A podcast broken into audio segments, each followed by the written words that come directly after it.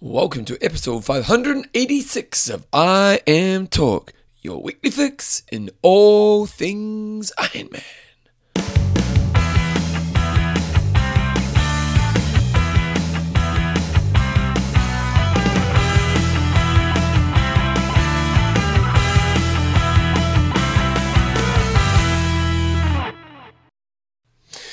Right, team, welcome along to episode number 586 of Iron Talk with Coach John Newsom and Bevan James Oz. How you going, mate?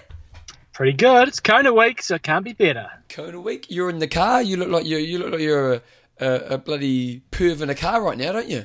I am. I'm sitting on Kaiteri Beach. It's raining outside and uh, committed to the cause, though. That's what we like to hear. Iron Talk is proudly brought to you by Flinks.com, social networking for endurance athletes, Extreme Endurance, your lactic buffer, and our patrons. and let's name a few. John, you go first, and I'll go second. Darren Double O Jones Ian White Lightning, my old roommate Hursley. and Richard the Golden One Lonsdale. Okay, guys, this week's show we've got a little bit of news. We're keeping it pretty light on the news because we really want to talk about the big race that's happening this weekend. Kona's coming on. We've got a few interviews coming up, um, some age groupers. Uh, who who did you end up getting, John? So I basically put a post out on Facebook, and we had a number of people say they're either happy to come on or uh, had friends nominate them to come on. So we've got a little bit of a mix. We have uh, some age groupers. We have uh, one of the last qualifying pros. We had Joe Coombe, uh, Nikki Rose, Rory Duckworth, and Greg Penner, who are listeners of the show, and then Michael Fox, who's uh, sort of an up and coming pro, still works. So he's kind of like an age group pro, but he's still qualified. So I was keen to hear from him. Okay, good times, rock and roll. Okay, so let's get into it, guys. So first of all, we're just going to talk about the races that has happened over the last week, and we had Ironman Barcelona, and uh, pretty fast times, Jumbo. They were indeed. They always are at Barcelona. And Bevan didn't take my hook last week when I said twice that was the draft legal world championships, which it isn't in fact, but it's a bit of a debacle over there. Uh, we know there's a lot of drafting at, at most, you know, a lot of the big Ironmans around the world, but um, Barcelona does seem to have a habit of taking it to the next level. Uh, not really sure if, how big a draft fest it was in the pros race, irrespective. The dudes went fast. You know, Antony Costes uh, took it out from France in 7:49. Mike Phillips became the second fastest Kiwi ever over the iron distance uh, with a 7:52. So great race by him. And Victor Zyemtsev was third, also sub eight in 7:58.03. So pretty fast racing on the guys' side. Equally on the girls, we had uh, four girls go under nine hours. So Von Vlerken took it out in 8:46 from Lisa, Lisa Huthaler from um, Austria in 8:51, and then Daniela Sämmler from Germany was in 8:55, and Katja Konschak from Germany in 8:57. So four girls under um, nine hours. So pretty impressive on both sides of it. Um, did- were you surprised by Mike's result? Uh, not especially. You know that the, the time is amazing, and to ride a 409 is just ridiculously fast. But no, you always expect him to come out uh, towards the front in the swim, and he did in this uh, case. Uh, he's good, big, strong rider, and he's definitely got the pedigree to run around that 250 on in the in the right conditions. So really strong day, and he was leading for a big chunk of the race, but Antony Costes uh, came through and uh, sort of took it in the, the second half of the marathon. So good on those guys, you know, getting some points towards Kona for next year. Uh, we also had Ironman Taiwan happen over the last couple of weeks. And uh, Kevin Collington, former sort of short course dude, uh, surprisingly somewhat beat Marino Vanhoenacker. Yeah. He came in at 8:34. Just Marino slow 8, times. Oh, it's ridiculous. I mean, I, I had a look, and this race was a week and a half ago, but I think the I think the first age grouper was uh, wasn't even sub ten hours or something like that. It was some crazy slow slow times, but it's just such a, a heat fest over there that it's very very difficult. So Well, if you went know, sub 10, you're in the top five, basically, even with the pros. Yeah. And so um, Simon Cochrane from New Zealand was in third place. On the girls' side of things, uh, Lauren uh, from the USA took it out 9.50, so only one girl going under 10 hours. Kate Bevilacqua was 10.36 and Charlotte Morel was third in 10.54. So basically, if you can survive that run, you are going to go okay. Like Guy Crawford, Kiwi, you know, he ran a 403, and that guy can run, you know, close to three hours. So it shows how tough it is over there on the run when it gets that hot. What did you? Oh, no, I'm, I'm throwing a question at you that I imagine you may not know the answer to, but do you know how many age groupers are doing that race? No, I didn't have a look. I, no, I don't know the answer to okay. that. So maybe you can do some research while I'm okay. pandering on about at some stage, and yep, we can come back to that. Okay, we also had uh, Super League is going to Penticton next year, John. Geez, Penticton, I, I think they ultimately regretted getting rid of Ironman, but they've done their best to keep themselves in the triathlon world, haven't they? They have. So they had the long distance world championships this year, the ITU, with a whole festival of events. So they've got the, the challenge race and now Super League. So it's going to be in August next year. They're going to run a age group race alongside the pro race. Oh, now, the time, yeah, well, I, I, don't know if it's going to be the same sort of format. The age groupers will have a race, so they can do a race and then spectate what format that race is. I don't know, um, but it's good timing because I've always said that timing is critical for these Super League races. So in uh, Canada next year, there's two rounds of the um, ITU circuit, and I think it's July and August, and this sits in between those. So you've got to give yourself a chance to get all those top pros together, and they'll likely be in the states or in Canada. So good timing. Um, it's just going to be really interesting to see where this goes and whether they can keep attracting all the top pros. Um, and ultimately, money talks. The guy, the guys seem to love guys and girls seem to love the racing. Uh, it's just going to they're just going to need to make sure that they keep uh, bankrolling it, and uh, we'll see where it leads. So yeah, good what? to see the, the the, the racing expanding. Oh, I just wonder what their long term strategy is of getting branding awareness to outside of our world. You know, like it seems like they've got really good exposure and good TV coverage in lots of different locations. Um, but if if it's got to be something that people want to kind of get hooked on, there's got to be a bit more consistency in how often they're delivering the experience. Yeah, absolutely agree. You know, it's got to be basically a series. You know, whether it be four four rounds around the world and you have uh, series points or however it's going to be. But yeah, totally agree. Rather than just random events popping up here and there and you don't know where they're next coming from. Um, mm-hmm. yeah, it'd be nice to see. You know, okay, 2018, we're going boom, boom, boom. We'll start in Australia, then we'll go to Canada, then we'll go to the UK at the end of the year or however it's going to pan out. So you can actually, you know, get ready to follow the series. So going back to Ironman Taiwan, they had uh, basically 700 athletes, including the pros, although there were only about 15 pros. So probably one of the smaller Ironman in the world, but still, you know, 700's, you know, obviously worth doing. Exactly. Okay, we've got a, we got back to Roth next year, guys, and we've got some more announcements around the Roth. Um, John, let them know what's going to be happening with Roth. Yeah, so um, Scott Molina and Erin Baker are going to be uh, planning on joining us for the camp because uh, Erin's going to have the commitment over there of doing uh, oh, being involved one's cup. So Scott popped me an email and said uh, they're looking at coming on the camp. So if you want to, not only the, the whole camp experience is incredible, um, but you'll get those two. Also, Jan Wanklin is coming on the camp, a former uh, Ironman winner. So look, it's it's going to be a really cool experience. Oh. We do people to sign up early because we only have our slots open for a short period. So if you're going to make this happen, get in touch with us, get yourself on the list, and you've got a fairly short window to get yourself sorted because uh, we want to make sure we have, you know, as many people on the camp as we can and have a great experience, just like we did this year. Okay, so let's get into this Kona Super Special stuff here, Jumbo. So first of all, coverage that it seems that there's going to be a bit better live coverage this year because Red Bull TV are putting it out internationally. I think it was, and NBC in America are doing it a live event.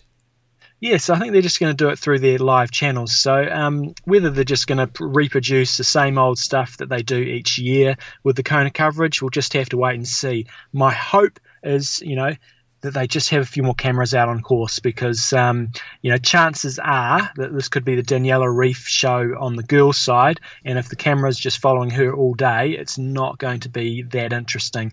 You know, if they can get say four or five cameras out there on the road, um, I think it'll make the whole experience uh, a hell of a lot more enjoyable to watch. So got our fingers crossed that they will, uh, you know, really up their game in terms of the cameras out there. I think the commentators do as good a job with the information that they've got. Um, I think it would be fantastic if they had someone like Thorsten in there, you know, giving them more information to to be using as they're going through their commentary. But you know, fingers crossed, um, we're going to see a bit of a lift this year. It'd be great. Um, it'll be interesting to see because Red Bull is big sponsor of um, both Braden Currie and Daniela Ryf you know, mm. in, in, their mind, I wonder if they're quite happy just to keep the camera on her at the front because it's more advertising for them. Yeah, but the, at the same time, then you'll just people will just start switching off. I think so. Yeah, true. You, you, want you want to have some exciting coverage. Okay, so let's talk about the race, John. Let's let's break down the swim. What's what's happening in the swim this year? Yeah, it's just I just picked up on the the swim starts. It's slightly different to when I raced in 2014, so I'm not sure if this was the same as last year. So uh, this year they're kicking off at 6:35 with the pro men. There's a five minute gap to the pro woman. Um, a couple of years ago when I raced, it was actually starting 10 minutes earlier. So it may be something to do with the um, the, the tides or sunrise or whatever. But 6:35 is kickoff time. The other difference is uh, there is a bigger gap this year, 25 minutes between the pro woman and the age group men. Uh, and I think that's so that's an extra five minutes. Oh, that's great. Years ago, and that that is good because it's not really the age group men aren't really going to affect the race for the top two or three in the women's race. But they, you know, when the, the, the, front guys start to come through potentially on the bike, they can influence people in the top ten potentially. So I think that's a that's a good move. Uh, so the age group men are starting at seven seven oh five. Um, when I raced, it was six fifty, uh, and then there's a, a, slightly larger gap back to the age group women as well. So this year there's a 15 minute gap between the uh, age group men and the age group women starting at 720. So so again, for the age group women, they're still going to have to battle through a ridiculous number of men, but maybe that won't happen so much in the swim um, because that's not that much fun when you've got to swim through large packs of guys. They're still going to have to deal with a lot of congestion on the bike, though. So the only the only downfall of this, and I know I think this is really good, is that for those age group women, the the the 17 hour mark gets dropped by 20 minutes so it means they have to get in at 1640 which you know for the older age group woman that's a big pressure so in some ways that's probably the only bummer about doing it this way mm. I totally agree. So, yeah, my annual sort of uh, rundown of the course that I like to do to hopefully enhance you guys when you're watching the race if you haven't been to Kona before. So, the swim is a, a deep water start. It's quite difficult for, for the age groupers to get in and uh, get to the start. So, it's one of the very few mass starts left anywhere on the in the world on the Ironman circuit. So, it's a mad rush to try to get into the water and actually find your position. Um, for, for the age groupers, not such a big deal for the pros. It's a counterclockwise a one lap course, so you're swimming a long way out, and it takes forever to get to that turn.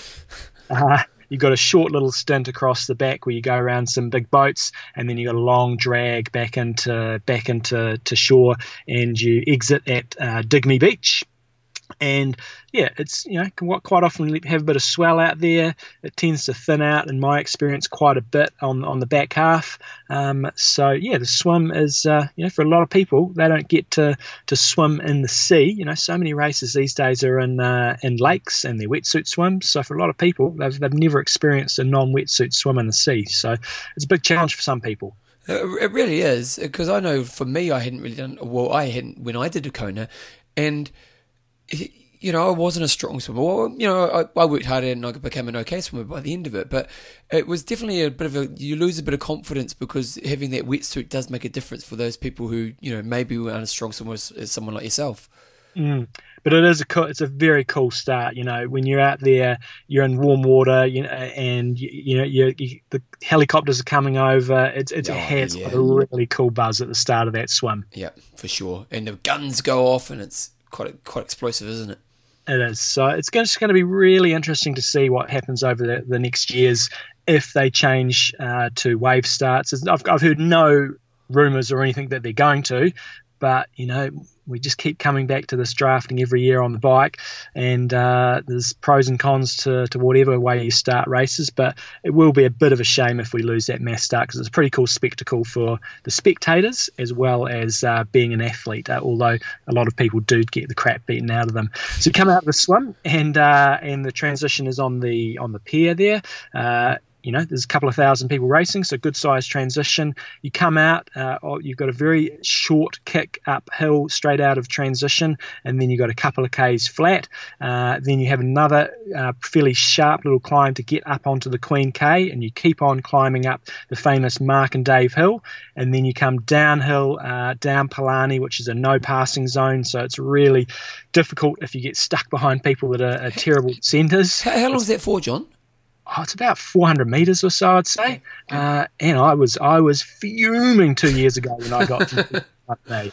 So for the age groupers, it's difficult. For the pros, it is just nuts. So then you go up Kuakini Highway, which is quite a rough road with some um, potholes, and you're going through sets of lights and stuff. Not that you have to stop you come to a turn point and then you come back down into town and you have a climb up 400 meters to the Queen K. So it's around about a 13 kilometer or 8 mile circuit around town. So good for the spectators because you come back in and you get to see all the athletes again.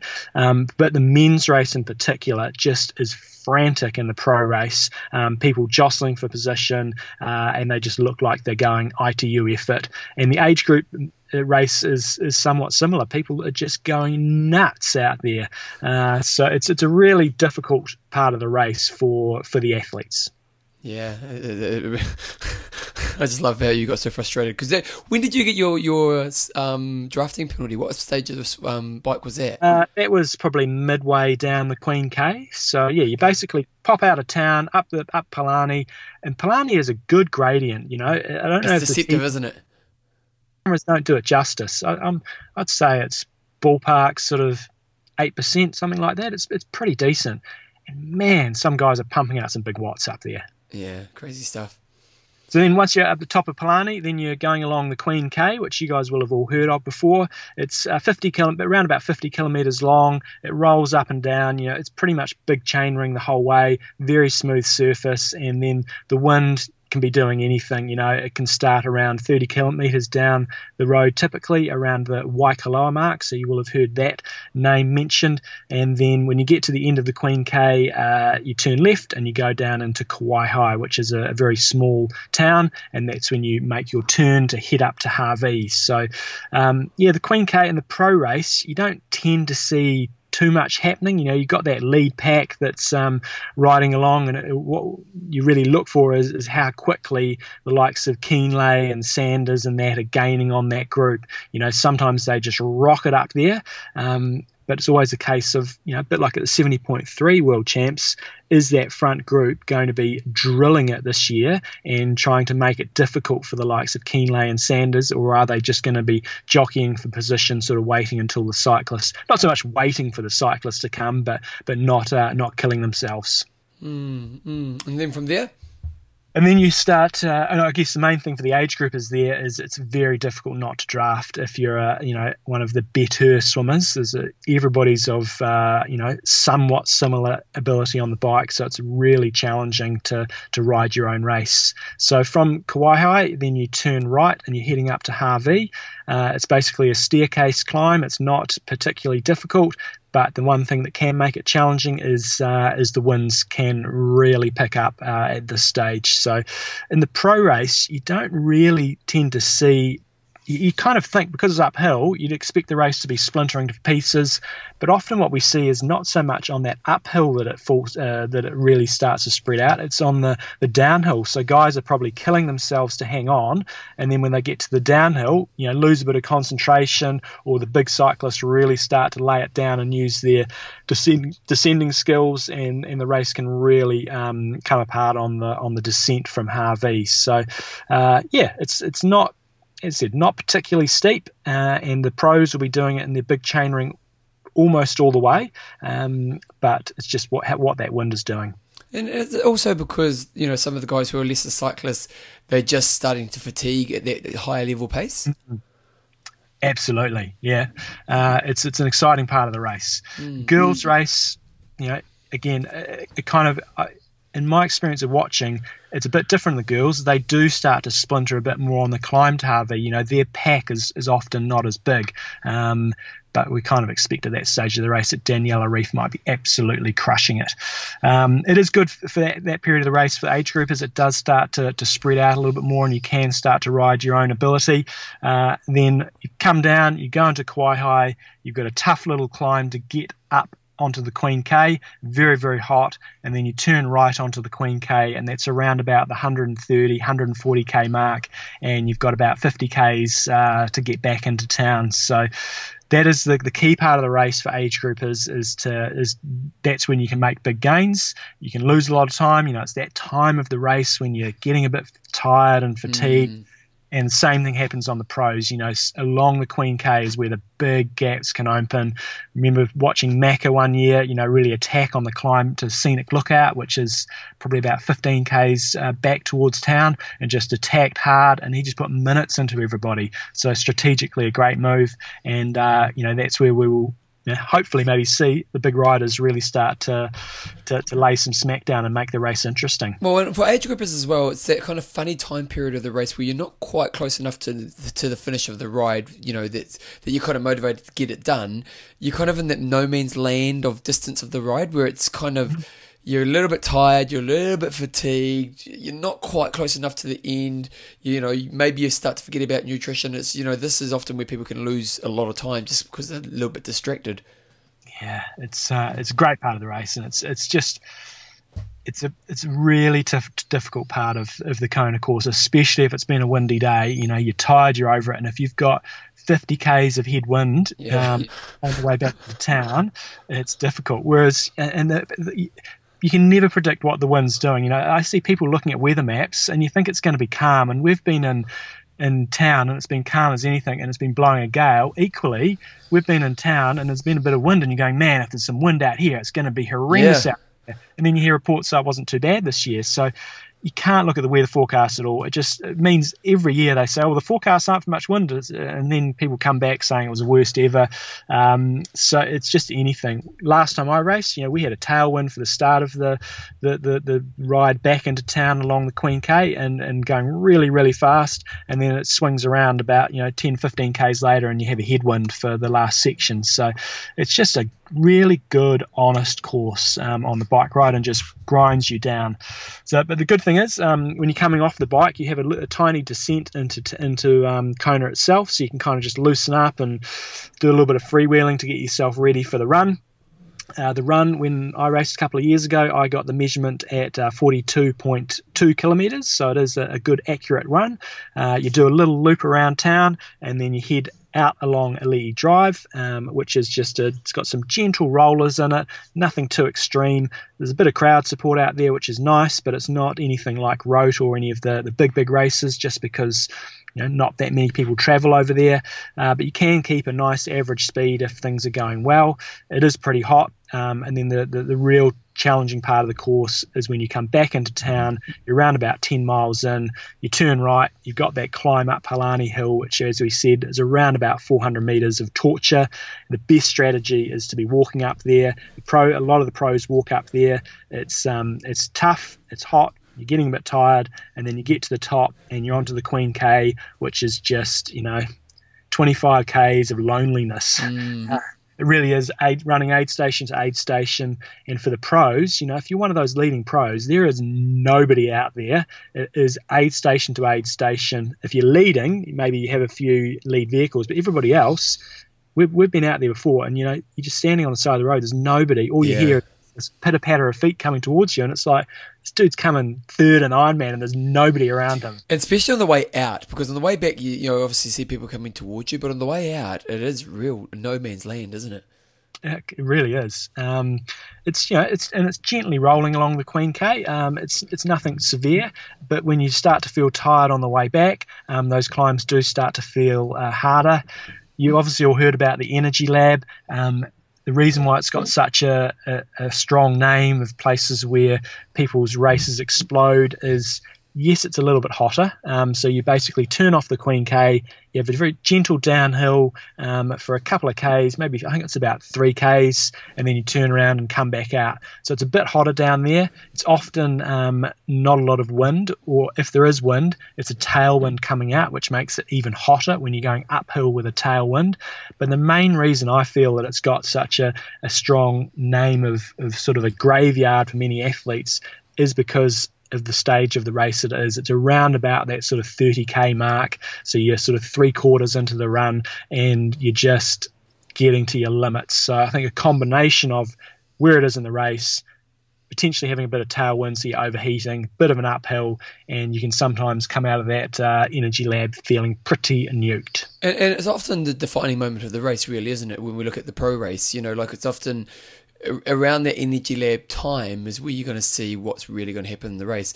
Like we we John and I've been there. Marino in particular went into the Energy Lab in first place, came out in a bloody ambulance. You know, like it's it's seriously because if you've been pushing the limit that hard, at that point, you know, if the wheels are going to fall off, they're going to fall off about then, aren't they?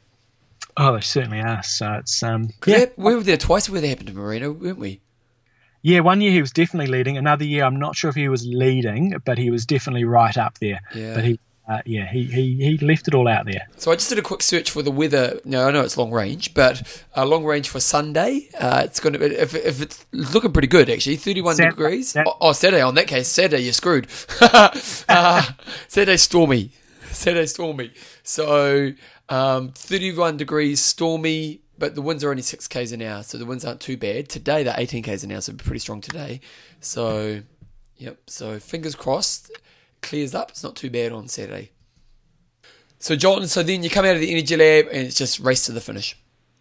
It is, you know, got 11 Ks and, and we've seen some good battles in our time. You know, one year we've had uh, Mirinda, you know, running down Daniela Ryf. We've had Macca versus Raelert. Uh, so who knows what's going to happen this year? But it's still, you know, a long way to go and anything can happen. Uh, so unless you've got, you know, a good three, four, five minute lead, uh, I think people, you know, need to be need to be worried about where they're at. Yeah, good times. Okay, John, let's talk about our sponsor and then we'll go to more of our Kona coverage. So, sponsor. Extreme endurance. Last time we were recording, which was what two weeks ago, um, I was coming down with a little bit of a cold. Got on the old extreme endurance immune boost again, and it seems to just work nine times out of ten for me. Is if I feel a bit of sickness coming on, start slamming down the immune boost good and hard, and uh, I seem to be able to just pull myself out of it fairly successfully. So, guys, if you're, you know, it's that time of the year where things are cooling down for especially you Northern Hemisphere athletes, get a bit of the old immune boost on board. Remember the promo code IMTalk20 and uh, just start slamming it. If you feel any sort of tickle coming on, just go hard and uh, look after yourself and get yourself out of any sickness because we know how much of a rut that can put into your training if you, you know, lose a week through, you know, having a, you know, a terrible cold or anything. Uh, you want to be doing everything you can as soon as you feel the onset, uh, and hopefully you can dig yourself out like I often do. So check it out, guys, xendurance.com, and use the promo code IMTalk20 for a 20% discount. You say slam it down, John. When you say slam it down, how many do you take? Oh, no, it's just the, the recommended dosage. So it's uh, three or four twice a day, and morning and night. And obviously, keep on top of all your nutrition, your hydration as well.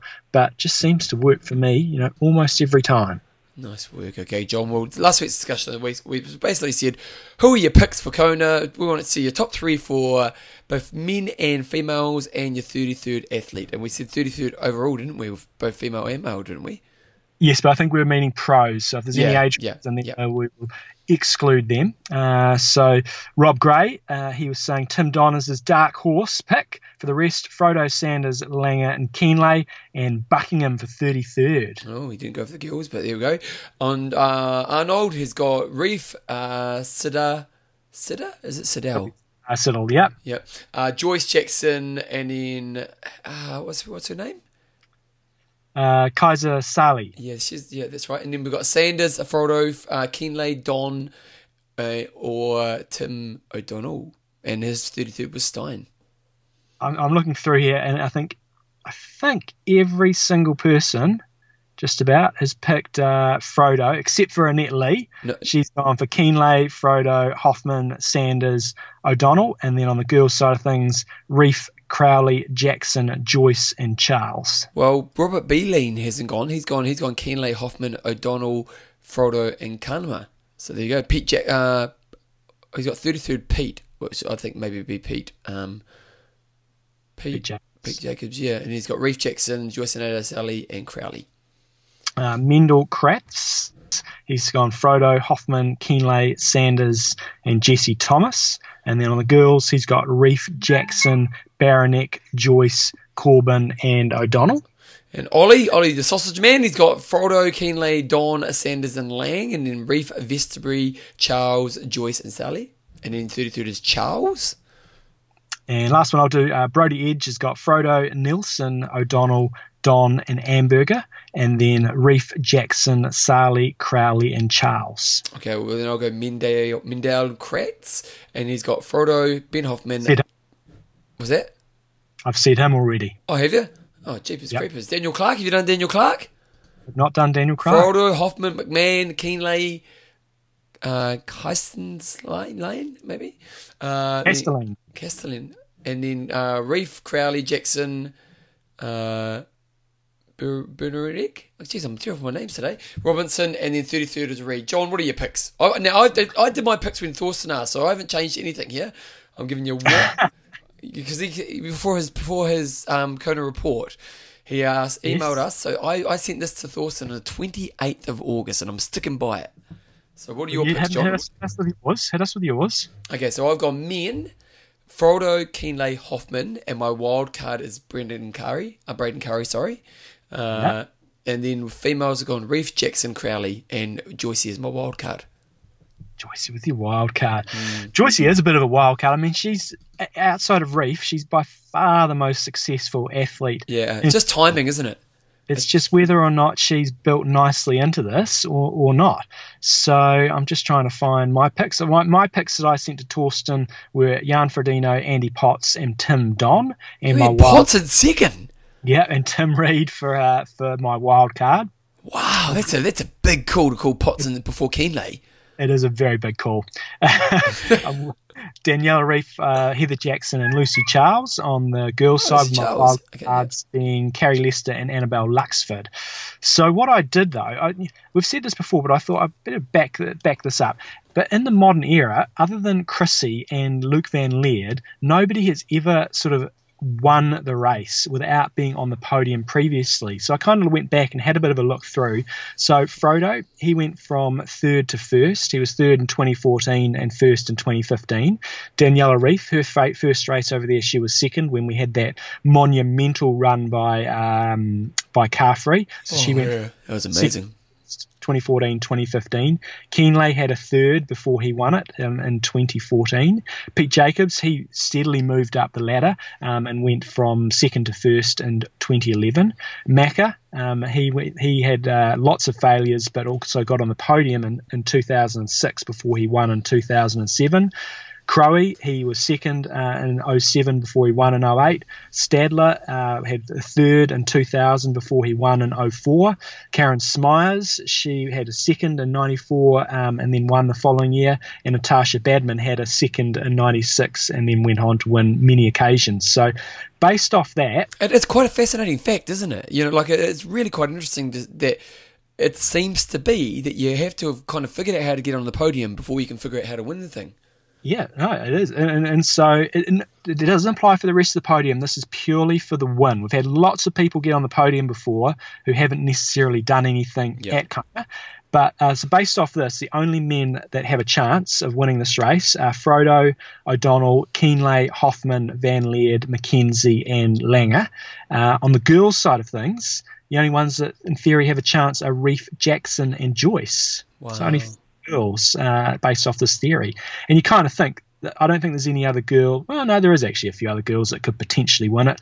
Um, but in terms of my sort of thoughts on the race for the win, Oh, so, I so, so now you you you pulled away you pulled away from your good friend uh, Andy Potts. no, this is for the win. Oh, okay. Purely for the win. Potts is going to be on that podium, but purely for the win.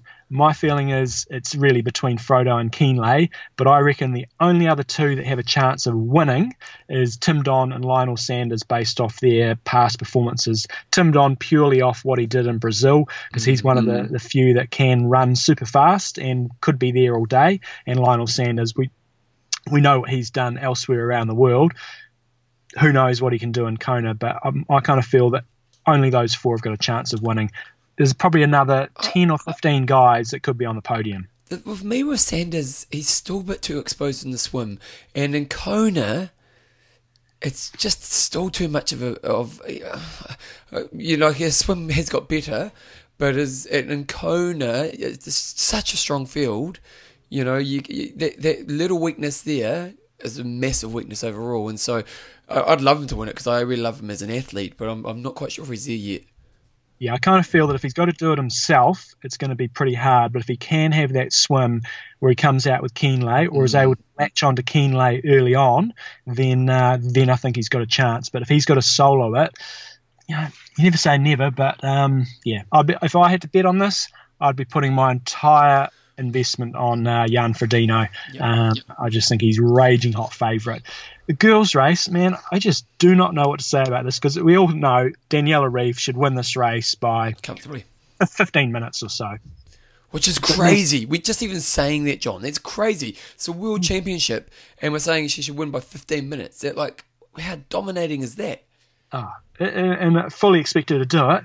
But if she's not, and, uh, you know, if she something happens to her and either she can't race or she can't get through the race or whatever it might be, the race for second is just I've got absolutely no idea what's going to happen. And and so anybody could take it. You know, you got um, Jackson. I think would be the really uh, a, strong favourite for being on the podium based off what she did last year and what we've seen at other races. Joycey, big question mark next to her. Anja Beranek could go really aggressive on the bike like she did last year. And then Sarah Crowley's been the big improver. Um, and Vesterby's pretty consistent, and, and, and Sali is, was there sort of last year as well. So I got no idea. If I had, if I was putting money on second place, I wouldn't be. I basically would withhold my bet. I think. If, if Joyce had come back th- a couple months earlier, I'd put my money on her. But she had to do the extra Ironman. Yeah, so yeah. Although I, I- in my picks I went Jackson, so there you go, and then Crowley. So um, so John, it's awesome, but isn't it? This is the one time a year in the triathlon long course that we get to see all of the best athletes out there in their peak condition, really smacking it out, and it's going to be pretty cool to kind of just sit down. I've got to work Sunday, John. I'm not happy. So I'm gonna have to be doing updates while I'm working. So I'm gonna have to try to figure that out somehow. But you know, it's it's, it's just such a cool day in the triathlon calendar, isn't it? It is. I just really hope that the battle for the podium gets some great coverage on the girls' side of the race because I think you know we all think Danielle Ryf is going to be out front, but it's going to be really really interesting. There could be loads of changes in positions uh, for those you know girls for going for the podium. So uh, exciting times ahead. Who's your thirty third? 33rd, I did have a name earlier on. Um, I'm going to go for, uh, I hope he doesn't, but I'm going to go just put one out there for our interviewee today, uh, Michael Fox. But I'm hoping he finishes in the top top 15, top 10 would be fantastic for him. I'm gonna go Andy Potts. He's my thirty third Actually, this I'm, year. I'm withdrawing mine. I'm, I'm withdrawing mine because I want Michael Fox to go better than that. Okay. But I'm going to go with my tried and true Luke McKenzie. Is he racing? Because he raced a couple of weeks ago, didn't he? Oh, I don't know. Remember, he, didn't he win a race? We got like second or Yeah, something. Yeah, I think you're. I don't actually know if he's racing or So not. I'm assuming that he's not racing for that reason. Hmm, good, good, good Because he, I- he hasn't got the five year entry because he didn't. He only got second. yeah, So, yeah, I, I, I don't know, but just the fact that he was racing a couple of weeks ago, I thought, oh, he can't be doing Kona.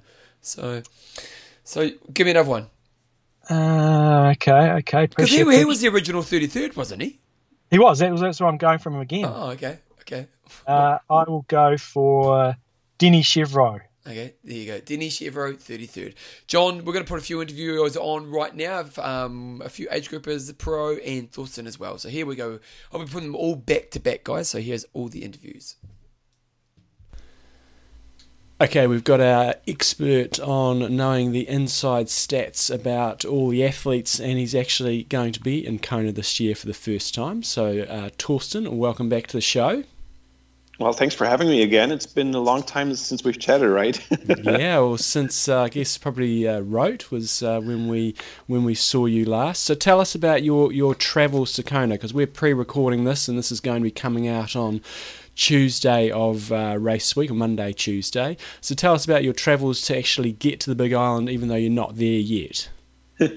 no, my wife and I decided to have a couple of uh, days before the race um, of vacation time. So we spent a couple days in Honolulu, uh, currently in Maui, and then we'll fly into uh, the Big Island a week before the race, and then try to get uh, as much of the race week craziness, and then catch the race themselves. And yeah, very much looking forward to that. And I hope my wife is not too annoyed at me for spending too much time with all the triathletes. So you you know the race inside out as much as anybody does um, who hasn't actually been there. So, what are you sort of expecting from the week in terms of say, say compare it to Roth or, or other races that you've you've gone to see? You know, what what are your expectations? Um, we want to make sure they're not too high, uh, so you don't end up disappointed. but what are you what are you hoping to do, and, and what are your expectations? Well, I mean, from from what I heard is that the race itself, or the the race venue itself, is probably smaller than comparing to Roth because um, the only people crazy enough to go there during race week will be either the athletes or uh, direct industry people or the the family of the of the people racing there. So um, compared to venues such as Roth or Frankfurt or the, or the, the big European races, they attract a lot of um, you know fans of the sport that just drop by. Mm. That's kind of hard for the people to do in, in Kona. So I expect uh, probably it, it's going to be a little bit smaller than the big races, but the race itself is is going to be the the main draw of the week, I guess. So I expect everyone who is there going to be a little bit more um, focused, a little bit more nervous, a little more on edge than uh, if it's just a qualifying race. And we'll see how that turns out. And what's your what's your race day strategy? We haven't completely figured it out yet because I have a couple of things that I might be doing on race day, but uh, we absolutely want to catch the swim start. Um, so not sure how early we, we we're going to get out there, catch the swim start, um, catch the first transition, um, see people riding through town and then leaving town, and then see them come back. And I'm not sure what I'm going to do in the meantime because there won't be too much to see unless you drive out uh, to either Hawi or some point along the bike course. But as long as people are on the bike, uh, maybe um, do some other stuff. And then uh, we have an apartment that's on Ali'i Drive, so we hope to uh, be able to see some of the run um, from the apartment or close to there. And then, of course, see the uh, pro athletes finish. Uh, and I hope that some pre- press credentials helps me to get a decent place, even if I'm coming late to the to the finishing line area. I think your goal for the day should be to ensure that you get on the Ironman live coverage because the, guy, the guys do a good job, and, and I know that they're not flush with huge amounts of information and they're kind of watching the race from the, the same vantage point that we are. But it'd be great to see you on there actually giving them some statistical backup. So that should be your, your goal for the week is to get, get on the coverage. Well, I'm not sure how much I can do to uh, ensure that. I, will certainly be up to it, and uh, if, uh, I hope to meet the guys and have a chat with them. If they allow me to come on the show, I'll be more than happy to. If anybody's listening to this and you got any influence, get on there. Let, us start a social media war to try to make sure we get Thorsten on there so to, to, to start uh, talking some sense on there. So, okay, you've got your Kona rating report out, and guys, you can go to trirating.com to purchase that. It'll be your guide to help you understand how the race may unfold, understand a lot about all the athletes. So, so tell us a little bit about um, the rating report and whether you've done anything differently this year, and just a quick overview on, on what people can expect it to find in there? Well, the report turned out to be, I think, 128 pages is what the final product was like. Um, it's a look back at last year's race and how that unfolded, um, and who is in this year's race, how the qualifying went, and what I expect the race day to develop like.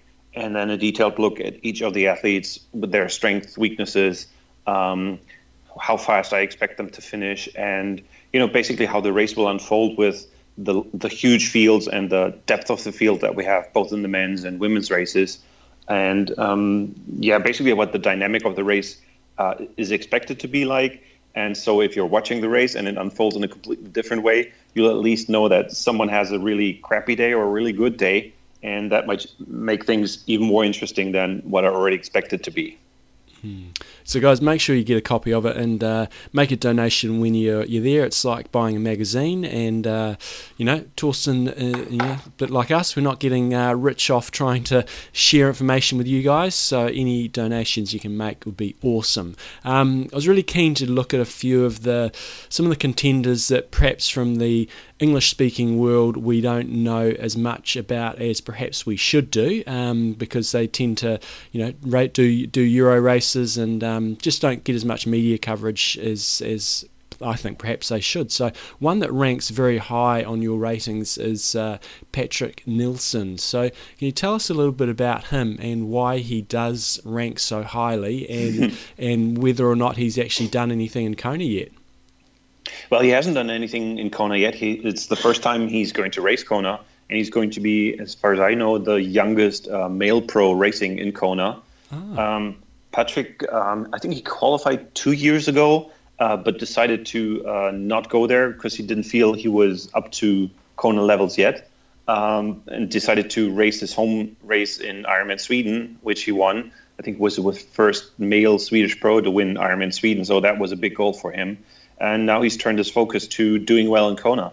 Um, last year, um, he was, I think, the only one who did two sub eights uh, last year in Copenhagen and in Barcelona, uh, both fast courses, of course, but still, uh, he was the only one to go sub eight twice. And I guess mostly on the basis of these results and his Ironman Frankfurt result, um, where he was third or fourth, I think, with a, with a new run course record, um, that makes him one of the fast dudes from from uh, Europe to come over to Kona. Question, of course, will be uh, it's his first Kona race. Uh, will he be able to transfer that speed um, to the Kona race? And will be able to deal with the tactics that we usually see develop in Kona? I mean, a race such as Ironman Sweden, which has a smaller, not quite as deep pro field, has a completely different dynamic than Kona with I know like 50 people who could who, who could theoretically finish up on the podium or so. So mm-hmm. that'll be the the challenge for him. But as I said, he's young. Uh, he's there to learn a lot about the race as much as possible, and um, maybe have a good race a couple of years down the road. At 26, he's got like 10 years of Kona racing ahead of him. So if he takes a year or two to learn the ropes and to figure out how he can factor uh, in the race and what he still needs to improve on, um, I think he'll be more than uh, willing to take a couple of years of apprenticeship and then have some great results in Kona in, in the future. So, mm-hmm. not sure if he's going to do much this year or if he's going to be a factor this year, but I certainly expect him to be um, up front after the swim and stay with the front bike group for quite some time. And then we'll see how smart he can race and if he can save his legs for the good runs that he usually has. Mm. Another one um, that you'll know well is Nils Frommhold. So he uh, crashed out at Challenge Roth when he was leading the race. Um, when he crashed into a one of the the athletes he was actually lapping. So mm-hmm. um, he's probably someone we are a bit more familiar with. But maybe tell us some of um, some of his results and and how he's fared in Kona. Well, Nils, um, he, he's always a bit up and down. He's he has some injury issues uh, once in a while. I think he had uh, broken his leg a couple of times. Um, um, but but when he's on, he's usually a very very good and very consistent racer. Um, he's had uh, injury issues last year, which meant he wasn't able to race Kona or qualify for Kona. Um, this year, he's been back to racing really strong. Uh, he was second at uh, Ironman South Africa to Ben Hoffman, and he was pretty much in a in a fight with him all day. And Ben just had the better run in the end. But Nils was, wasn't too far behind, going sub eight in South Africa. Um, that's a really great time, and he's got some Kona experience too. I think the first time he raced there, he was 6th mm-hmm. um, so certainly someone who knows um, Kona, who knows how to race Kona. Um, question will be how fit and how healthy he's going to be to deliver on his potential. He's struggled a bit over the summer, um, but I hope that um, that will be uh, a thing of the past and that he'll be in top shape in Kona. Mm. Now, another one of your Germans, because uh, well, that's your area of speciality. I mean, the reality is there was what was there four or five in the top ten last year, um, and one of those was Boris Stein, who's one of the non-swimmers, um, should we say? Yeah. You know, last year he swam 54.10 compared to most of the top uh, guys coming out in around about 48 minutes. So, um, but then he rode a 4.23, which is uh, the same time as Sebastian Kienle rode over there.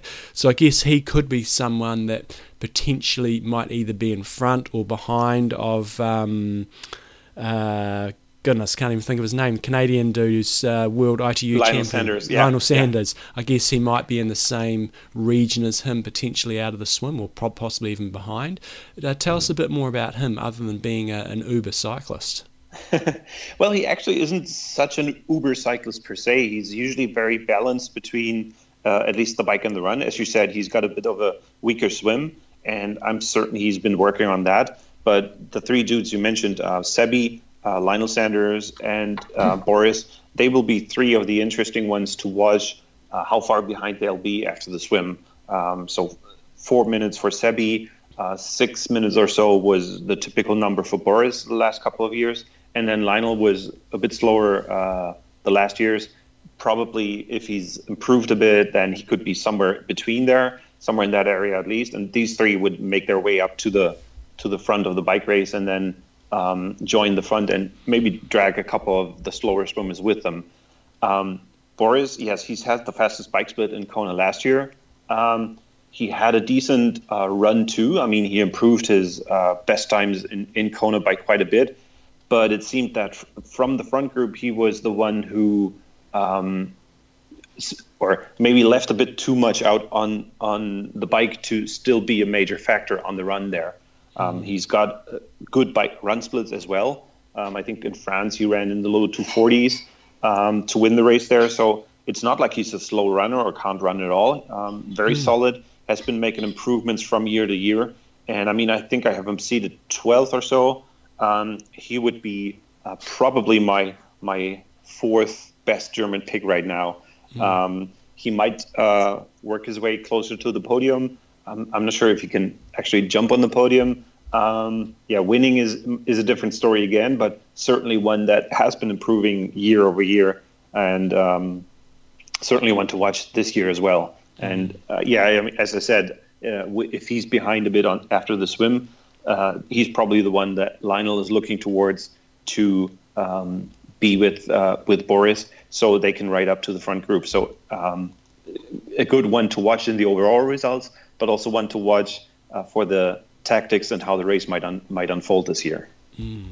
Um, just a couple of other Germans. Um, Andi Böcherer, um, I see on your report that he's uh, not racing. Any reason for that? Is he injured or what's his uh, deal? Because he had a great race there last year in fifth place. Yeah, he was one of those that I had very far up there, but he did, uh, I think, 70.3 um, in Santa Rosa. Um, was leading the race for quite some time and then had issues with his uh, plantar uh, plantar mm-hmm. uh, tendon. Mm-hmm um, not sure exactly what the diagnosis was, but he said it was a partial tear and that doctor's orders were to rest the, the leg f- uh, for it to not get worse. So mm. he had, he's a DNF, mm. a DNS, uh, he won't start mm. Kona. Mm. Now, obviously, Jan, Jan Frodeno is is a hot favourite. Um, what's his year been like? Because uh, do you know much about the inside story of him? Because you know we've seen him race Austria, and yes, he went sub uh, nine from uh, sub eight from memory, sub eight, but uh, but wasn't on fire. Is he? What sort of a year has he had? Because he hasn't been doing many big races. Uh, you know, previously he's done either Frankfurt or Roth, and and obviously been very fast at both of those. So, what sort of you know, what's his year been like? Well, I mean, it's pretty similar to last year. Um, he's putting his focus on a good Kona race, and for him that means he's not racing much. Uh, he did this validation race in in Austria and won that. Um, I think he did a couple of shorter races uh, uh, early in the year but he's not racing that much, and it just shows how much of a focus he's putting uh, on Kona, and it's been a recipe that's been working for him uh, the last couple of years. He he knows how to race Ironman, he knows how to race Kona, um, so he doesn't need the racing experience to build up his confidence or to learn much about Ironman racing. Um, yeah, and if he's on fire or if he's having a good day, then it'll be very hard to beat him. I mean, he said he didn't have a good Kona race per se yet. Um, hmm. That's kind of scary to think hmm. that uh, even him winning the last two years, he didn't think he had good races there. Yeah. Um, and um, yeah, he hasn't shown much. I mean, similar to to Sebi, Sebi has won Frankfurt in a good time, but that was a bit of a shortened race. Um, none of the big favorites have really shown their cards too much. Um, they've shown good, solid uh, races, races that uh, make clear that they are in contention for Kona. But most of the big names out there, um, Jan, Sebi, take Tim O'Donnell, who won uh, um, uh, Boulder, uh, Ben Hoffman, who won um, in in South Africa, Brent McMahon, who won in um, Lake Placid. Uh, most of these haven't really, you know, had their big result for the year quite yet, and I think all of them are aiming for a good, solid Kona race and to show their cards there. Mm. Um, okay, onto the, the girls' side of things. Uh, again, focus on some of the European athletes. Um, Kaisa Sali, who finished very high up last year. Um, you know, what's what's her year been like, and what are your sort of expectations around her? Yeah, Kaisa was, I think, second to Daniela in South Africa early in the year. Um, both both she and and Susie Cheetham were kind of um, riding a bit away from from Daniela when Daniela was still struggling with uh, back injuries. Um, then Daniela came came good and rode up to them um, and ran away from them on the marathon. So solid race for for Kaisa in in South Africa. She's also pretty new to uh, Ironman racing. She's still learning a lot and um, she's getting better and better at um, putting out an even effort, um, a solid bike race. Uh, during the, the whole 180K. Uh, she's been struggling a bit with uh, overpacing a bit in the first half and then struggling towards the end, and same on the marathon. That's getting more and more even, and she's working with um, Siri Lindley now, and Siri certainly knows how to prepare someone for a good race in Kona and an even race in Kona, and to maximize or to come up with a strategy that maximizes uh, the abilities that that Kaisa has. I don't think her fourth, her fifth place last year was uh, the upper end of where she can end up. Um, yeah, I mean, with with almost everyone else, you have to ask: Is she able to to challenge Daniela? But other than that, there's a pretty tight group uh, behind Daniela, hmm. and Kaisa is certainly one of those. Yeah, uh, uh, if you took, uh, I think I said this on last week's show. If you take Daniela out of the race, it's bloody hard to predict who's going to take it out. Mm, absolutely. I mean, you have a group of um, easily five, six, seven, eight uh, ladies who could who could uh, aim for that spot after Daniela, if, or the top spot if Daniela runs into issues. Now, one name that I put in, I think, in my picks is either a dark horse or a top three was Lucy Charles. So, not a lot of people will be familiar with her. So, tell us a little bit about her. Yeah, Lucy's a very interesting athlete and also one that will be uh, focused or, or, shown a lot. Uh, she's she'll be getting a lot of camera time this year because she's a super fast swimmer um, she's one of those that will probably um, swim away from the rest of the field, maybe with uh, Lauren Brandon or someone like that, um, and come ahead of most of the favorites uh, out of the water. Um, Lucy has won uh, Ironman Lanzarote this year, certainly one that is a hard race and one also on the volcanic Island, so very very similar to what will be needed to race well in Kona. Um, basically, uh, putting the distance to the rest of the field on the swim, then even riding very strongly and having a solid run. Um, a run is still what um, she needs to improve on to be to be really competitive. Um, similar to Frankfurt, she was leading in T1 and T2, and then um, um, who rode by her, um, Sarah Crowley, was able to run by her uh, in Frankfurt. So Lucy was second in, in Frankfurt with a solid run, an improving run for her, but she'll need a much better run than what she was able to do in the last uh, years to uh, be able to improve even further and be competitive in the Kona field. I mean, top 10 is certainly in the cards for her, but um, yeah, it's hard to see her finish on, on the podium or so. Mm. And the final one I got on the girls' side that um, she finished eighth place last year was Asa Lundstrom from Sweden. Mm-hmm. Um, is, do you consider her to be a serious threat? You know, her swim, a lot of the girls, their swim is significant, you know, pretty, you know, it's a sort of a Lionel Sanders type swim. You know, she swam 102 last year compared to the first girls coming out in 52 minutes. So even, you know, 10 minutes they're giving up in the swim. Um, tell us a little bit about her. Yeah, Usa is also one that's similar to Boris, has been improving year over year over year. And she's been getting faster and faster and more even in her output too. Um, the dynamics in the female race is completely different from the men's race. But in the men's race, you have this big front group, and you have to make that front group to be in, in a position to uh, place well. the female race is much more um, split up, and everyone can ride uh, their own pace on the bike, and then have a good run and still finish very high up, even if you're quite quite a ways back from from the front of race. And that's certainly the the recipe that could work for Osa. Um, she's been biking better and better. Uh, similar to Kaisa, she's been struggling a bit with um, her energy in the second part of the bike. Um, that's got much better, and last year was a really good race for her when uh, she moved up. I think the year before she was 11th, then she was 8th uh, last year. And that's certainly where I expect her to end up uh, this year as well. Maybe move into the top five if she's been improving her bike and run. And um, yeah, also one that hasn't raced too much this year quite yet. Um, she's also uh, studying to become a medical doctor and has been working on that for yeah. um, the first part of the year. And that's been her focus. And but she thinks that the the mental break from racing and from from really focusing on triathlon will be a good thing for her for this year. And she's been gearing up to do well again in Kona. And yeah, if her prep has been going well and everything I heard from her sounds that way, um, she'll be one to watch. Um, similar like like uh, Sarah Piampiano, who she was in a dogfight with last year, um, to come behind uh, on the bike and on the run to move into the top ten, and let's see how far ahead they can get this year. Fantastic. Um, so, anybody anybody else that, uh, in terms of from your picks, uh, who who sort of impressed you either this year or you think has got the sort of the potential to, you know, potentially break through into that top five?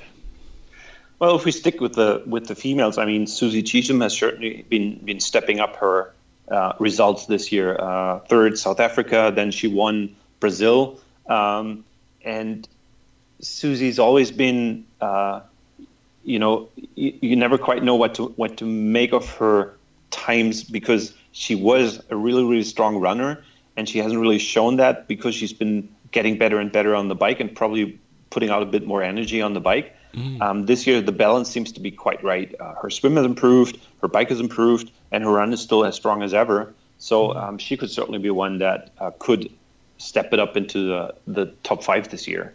Mm. Um, yeah, I mean, there's there's so many names, uh, either uh, on the men's or women's field. I mean, it's always almost unfair not to mention someone, but um, yeah. yeah. Susie was one that that stepped it up this year.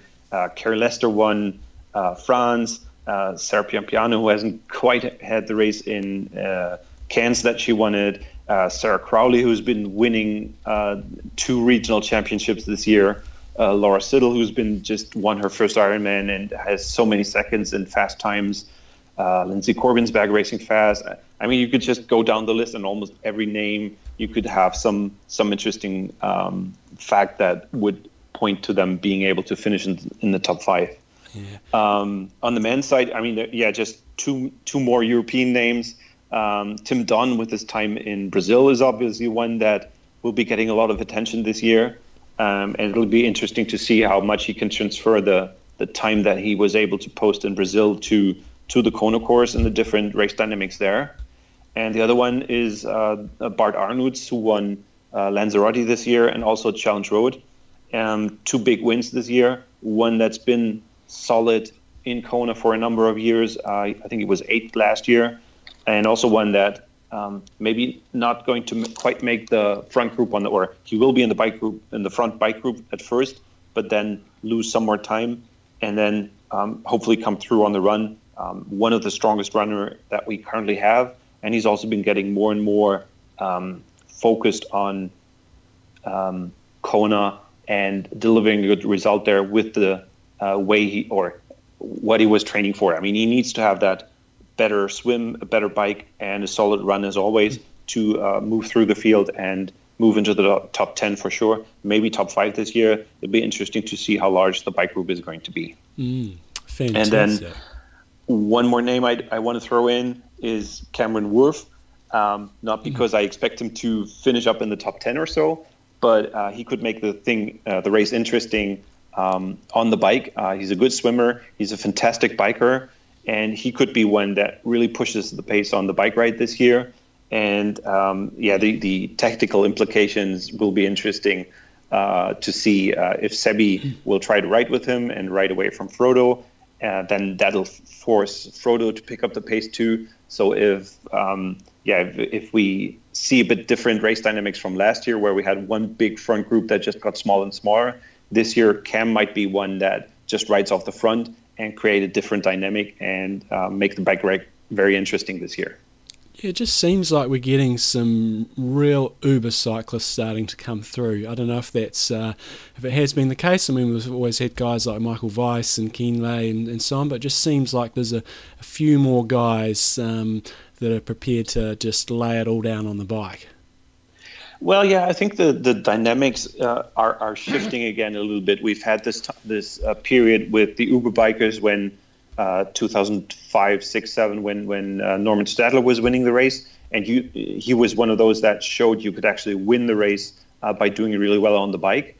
Um, then I think the the tide shifted a bit towards those that you know just ride with the bunch uh, for as long as possible on the bike and then come through on the run, and maybe that is uh, shifting a bit again towards um, people putting out more of an effort on the bike and then weakening the legs of the of the super runners a little bit more.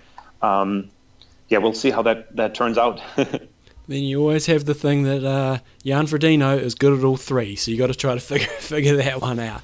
Um, yeah, and, and I think that's uh, also the the interesting thing is if if you're a Sebastian Kienle, obviously you're not thinking of another podium spot, so he has to think how can I beat Jan and what's the strategy I need to employ for that. Mm. Uh, others can afford to be a bit more conservative or a bit more adventurous, uh, either way, and uh, come up with a different tactic. So, lots of implications there. Mm. So, in terms of your racing and training these days, you know, I read out an email the other day to give you some marathon advice from back in 2007. Um, people are probably interested to know if you're still active yourself. Well, I, have got a streak of one marathon a year going for quite some time now. I think since 2002, and I obviously want to continue with that.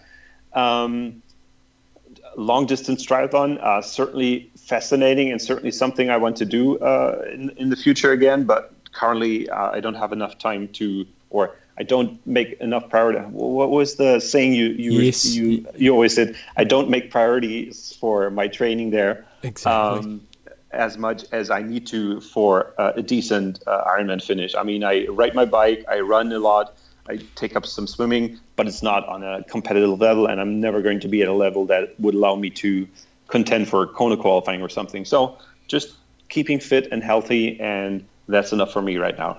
Fantastic. So, guys, if Living you want to for all my pro friends. so, um, guys, if you want to get a hold of the try, ra- try rating the Kona report, go to trirating.com. It is a great resource. Um, it's going to be really interesting to catch up with Thorsten post race uh, to, you know, see how the race actually unfolded from his eyes in terms of what he expected and actually being there and, and appreciating what it's all about. So, um, yeah, stoked that you're going to be over there and uh, and have fun. Oh yeah, um, that's the main thing. Have fun, enjoy the sun, enjoy the enjoy the nice weather out here, and watch the race, and hopefully meet a number of interesting people and watch an, an interesting race happening. Righto, guys. Uh, first on the block for my pre Kona interviews, which I am doing a week before these are going to be released, and one of those people that's actually already over there is Joe Coombe from Australia. So, welcome onto the show, Joe. Thanks, John. Good to be on the show. Now, tell us a, uh, a little bit about yourself. You know, where where are you from? What's your sort of uh, your your setup back home? Whether you got family, whether you got a job, because people always love to hear from age groupers and, and how they can sort of relate to them. So tell us tell us your deal. Yeah. Okay. Um, I live in Melbourne. I'm from North Wales in the UK originally. Um, ex rugby playing girl. Okay. I've got a husband who also races Ironman and would desperately love to race on the Big Island, but hasn't quite got there yet. So we're waiting for a legacy spot for him, probably. Um, I am actually a vet um, by trade, ah. um, but I did change my career um, about 10 years ago, honestly, um, sort of partly because of the triathlon side of things, because I was a cow vet, which um, isn't particularly conducive to training for Ironman. Um, so I'm now actually a lecturer at the University of Melbourne, and I do um, research as well. So it's all a little bit more flexible. Um, so I sort of teach part time, do some research part time and, and um, do some consulting for Dairy Australia as well. Nice. Now, you, you, you must have moved to Australia some time ago because you don't have too much of a, uh, a Welsh accent going on there. Yeah, that's yeah, that's what they think back home. Anyway, um, uh, 2001 we moved over. Yeah. Um, yeah, and then sort of took up the sport in about 2005, and uh, got bitten by the bug, as you all, as we all do. Now you, you obviously so we're recording this nearly nearly two weeks before race day, and you're over in Kona. So, is it your first time over there? And um, and why did you arrive so early? Uh, it's actually my third. I'm calling it the three peat because Yeah. uh, I'm very very privileged to be going around for the third time. Um, I guess I'm over this. uh, It's actually not as early as I, as I came over last time, which was in 2015. Uh, um, just because I had a few more things on with work and stuff like that. But the it, the reason I come over earlier because the first year we um, had flights cancelled and things like that. Spent a night in Auckland, Mhm. which isn't exactly the greatest uh, acclimatization, and got here with like six days to spare, and I really, really struggled with the heat on that that year. So. Uh, from then on, I said if I ever got back here, I'd make sure I managed to get over early enough to get some acclimatization in, basically. Nice. And what's your path been to get to Kona in terms of qualifying? And are you just on the cusp, or I know for uh, you know for a lot of females, there's often only one or two spots, so it's uh, it's always a bit of a lottery. But you know, what's your path been to Yeah. get here, and how easy was it? Yeah, so, so I'm not. I don't see myself as a top level age grouper. Um, I I qualified this time in New Zealand uh, this year, um, where, as you know, the conditions were pretty pretty rubbish. Yeah. Um, so, and I'm a pretty strong swimmer, so I got out of the water with a big, big lead on Serena Hammond, who's an amazing Kiwi athlete. She ended up winning our age group, um, but it meant that I held off the um, Jodie, who who came in third, um, and yeah, snuck the spot. There were two spots actually in my age group because I'm 40 to 44. Um, but other qualifiers, yeah, it was like Ironman France because I can descend pretty well, and Ironman Malaysia because I can just hang there in the heat. I think longer than, than other people. So I'm not particularly fast, let's say, but um, but I seem to be able to do all right in adverse conditions. And um, what you know, one of the things you mentioned there about what you've learned from Kona was uh, arriving a bit earlier. But what else have you you learnt about the the course over the couple of times that you've been there in terms of uh, you know maybe what surprised you first time round and uh, and whether you've got any really monumental cock ups that you made. Yeah, sure. Um, so I guess the, the the two things that stand out from my first Kona. Um, one was that you know the pros all talk about um, the energy lab and how hot it is in the energy lab when you're running down there. Um, I hadn't run the energy lab until race day because I didn't really have the time. Um, but of course, down the field, us age groupers get there when it's actually the sun's beginning to go go lower, and you actually get this breeze off the ocean. So I think for me, the biggest surprise was that you know the hottest part of the run for me was definitely on Ali'i Drive, um, and also like the last 30, 40 k of the bike was just insanely hot. Um, and the run down in, in, into and out of the energy lab was actually my favourite part of the whole race. So, yeah, I guess that was a, a surprise. Um, and in terms of challenges, I guess because I, I would still say the bike is my weakest leg. So it's like just trying to hang in there from Waikoloa for the last 40k of the bike is just that's the biggest for me the biggest mental challenge of the whole the whole race. Um, and um, yeah just I don't know just be pacing the whole day. Um, I think Kona I've raced much much hotter races than Kona like Malaysia where it was just Yeah. like a furnace the whole day. Um, but I think Kona whereas Malaysia's like insane from the get go, Kona wears you down slowly. So you're not, you, know, it comes on the heat and the effects of the heat come on more slowly. Yeah. And I think people underestimate that if they haven't been out here before and they get halfway through the bike and, you know, they go, wow, now I'm really beginning to feel it. The Queen K drag back to, to Kona is uh, it's it's Oh. a drag. Um, so if Yeah, people are listening yeah, to this and it's your first time over there, it's um, it's 50 k's of, of hard work. And have you have you you know you're obviously out there early and you've been there a few times, but have you experienced some uh, some pretty awesome wins in terms of any of your rides this time around? Uh, no, it's been really still. So every, everybody that's here on the island um, that rode Saturday, Sunday um, said it's like there's people that are here that have been here, you know, ten times and stuff like that. They're saying it's the best conditions they've ever ridden in up to Hawi.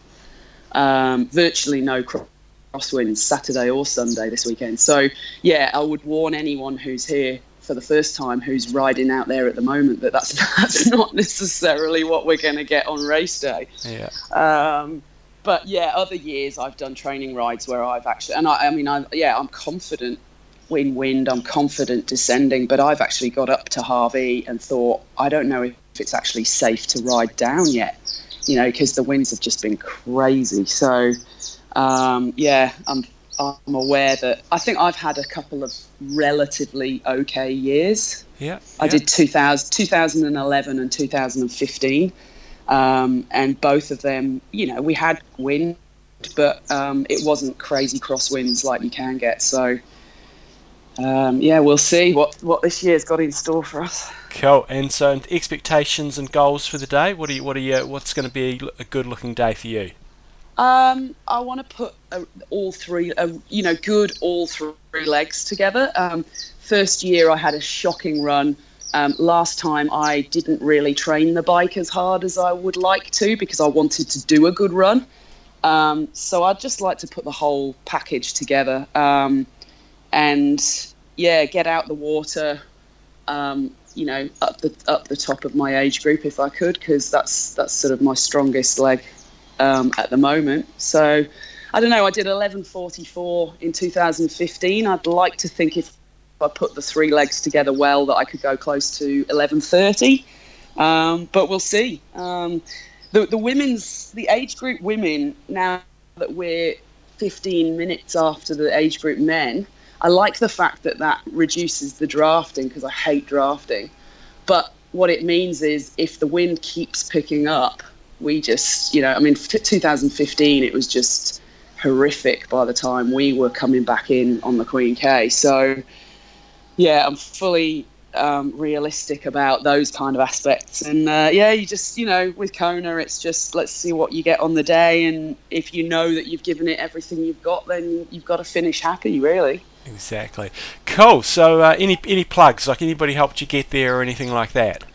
Yeah, thanks. Um, so obviously my coach, um, Xavier Kopok from Team Try Coaching, he's really, really looked after me in terms of my health for the last few years. And I mean, I've got to this race feeling, you know, just super strong, healthy, and, and happy, you know. So that's the big thing in for longevity in this sport, and he knows that. So um, yeah, really thankful to him, and also Hammer Nutrition have looked after me since day dot. Um, and uh, and you know they're they're really really awesome and you know to date touch wood zero issues with nutrition on any Ironman race so uh, so yeah I've got to thank them as well and my my long long long serving and patient husband who is currently paying for me to be over here. Nice. Um, Peter. So yeah, and one day um, he will be here, and uh, and I'll be the the supporter, or God willing, I'll be actually racing with him. Fantastic. I know you've given us some good tips there. I really appreciate your time and uh, go out there and kick some butt uh, the weekend after next. Yeah, thanks, John. And I, look, I, I've been following the show since I was a vet, and I had didn't have the time to be training, so I just used to drive around the countryside listening to you guys. So um, thanks for all the inspiration over the years. Fantastic. Okay, guys, um, we hear from all sorts of athletes when we um, do Kona interviews. You know, some are super speedy. We get the the top guns after the race, and um, we also want to hear about the other athletes that you guys might be able to relate to a little bit better. So. One of those is Nikki Rose, another Australian on the show today, um, and she's heading over to Kona on a legacy slot. So, uh, welcome to the show, Nikki. Oh, thank you. You're right. You've got an interesting gig there that I think we're going to find out about. You've got six kids, so maybe tell us about your um, your life setup and how you managed to make Ironman fit into life. Um, probably sounds a little bit busier than what it is now. Um, I've got three at home now, but when I started, I had four at home. Um, so it was pretty busy. I started when my fourth baby was only 12 months old. Yeah. So, um, yeah, we did, like, my husband's pretty supportive, obviously, because yeah. he has to have the kids quite a bit. Um, but lots of early mornings for me. Like, um, when I'm in the big um, weeks of training for Kona, I'm up at four just to get the sessions in. Um, yeah, but it's it's just time management, really. What was the impetus to get into it when you've uh, when you already had a few kids to look after? You know, what what motivated you to get into this? And was was it straight into Ironman, or did you sort of go through the, the pathway of doing all the um, the shorter races? Um, uh, after my fourth baby, I wanted to lose weight. I'd never ran or ridden a bike, um, never been athletic at all.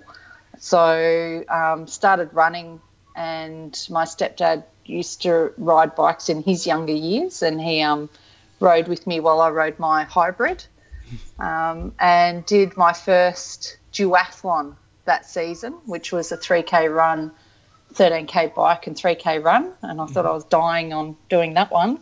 Yeah. Um, and I progressed that season, and we went over to near Adelaide. There was a half Ironman there. I'd progressed to um, smaller tries, and we went over there. And I was lucky enough that was when you had to qualify to get a yes. slot to Ironman. And because it was a little old um, half over there that I don't think many people knew about, I ended up getting a slot. Um, so it was really by chance that I ended yeah. up um, getting a slot to half. We'd, we'd actually gone up and watched the last um, Forster. Um, we had a family friend up there. She was the oldest female to race that year. Um, and that scared the bejesus out of me. Watching all those people in the water, oh my goodness.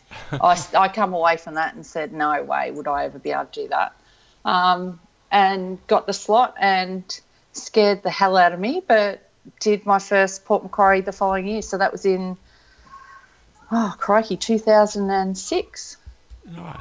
So for, for so, people elsewhere where in the world, um, what Nikki's talking about there is in Australia, you used to have to qualify just to do an Ironman, which I don't know if it's such a bad thing necessarily, um, but oh, uh, I thought oh, it was good. Like, yeah. yeah. it made things a little bit more competitive. That's for sure. Absolutely. And you picked your rate. You were a little bit smarter with how you picked your races too. Yeah. So what's it? What's the journey like being to get to this legacy situation? You know, I think is it it's either ten or twelve Ironmans you've got to do. So have you been sort of clicking off um, one a year, or have you had some years where you've done done a couple? How have you sort of made it get to that uh, elusive number, and and how long a wait has it been for you to actually get that legacy slot? Um, there's been a couple of years. Usually I do one a year. There's been um, I think one or two years where I missed because I had a baby. Yeah. Um, um, but I've done two, I think twice. I've done Busselton and Port Macquarie, and I've done, I think it was New Zealand and Port Macquarie. That was um, there was only six weeks between those two. That was a hard year. Yeah. Um, but pretty much ticked one off a year. Um, with I also did Melbourne Cairns as well when Melbourne was still running. Yeah. Um, just tick them off because you've got to do you've got to do 12, but you've got to have one the year before, the year of your 12th, and uh, booked in for the following year. So really, they get three.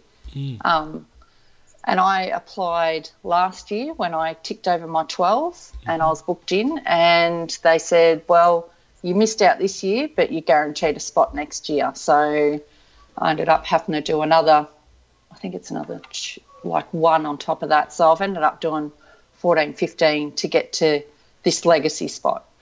And um, what, in terms of where in the field you finish, you know, what what sort of times are you roughly pumping out? Um, my best time's been twelve fifty, and nice. my work my worst time's been I think fifteen and a half. Mm-hmm. So I range usually I'm around the 13, 13 and a half mark. That's my usual time. So I'm back of the packer, um, get my money's worth out of the day, that's for sure. So, yeah, no, um, and it's all relative to what you can train for with the kids and stuff. So I'm happy with that. I um I enjoy the day. How much training are you able to get in a week with you know looking after that many kids? Um, what what does a sort of week look like for you? Um, Mondays are usually my rest day, and then I swim, and I, I also instruct um, fitness classes, so I incorporate that. So I do spin class Tuesday morning, and then I have a swim session between work, and then um, Wednesdays are usually either a bike or a long um, run, and Thursdays um, swim again. Friday is Friday, Saturday, Sunday are usually my big sessions because my husband can work afternoon shifts. Yeah. So I can get in, you know, your 120k bike and then your long run and your brick session within those three days. So it's just um, fitting it around, especially if kids have got swimming lessons and stuff. And and you live out in the in the sticks, out in the country. So is training pretty much all by yourself? Yeah, I'm very lucky. We've moved here four years ago. Um, my swimming's all by myself. I don't, um, I can't get to any squads. It's just too hard because the pool's half an hour away.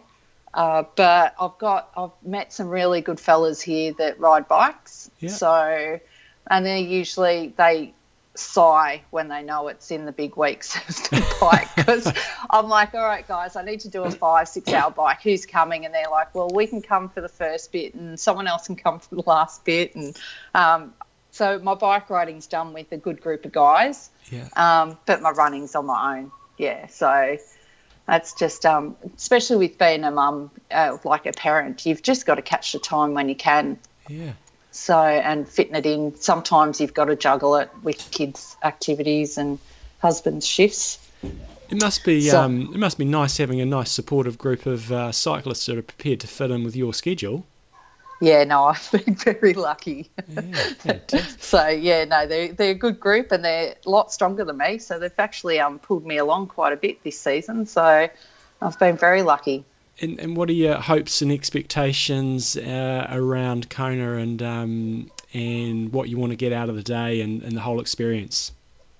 Well, if you'd asked me that three weeks ago, I would have liked to have had, um, you know, very solid ride. Um, about three weeks ago, I was struggling through my sessions and couldn't finish my runs. Like, you know, you'd have to do a 24k run, and I'd be at 17k's and I'd be walking thinking, oh my goodness, I'm really going backwards here. And um, went to the doctor, and it turns out that I had kidney stones. Oh goodness! So in the last week, I've had two operations, and um, just got signed off um, last.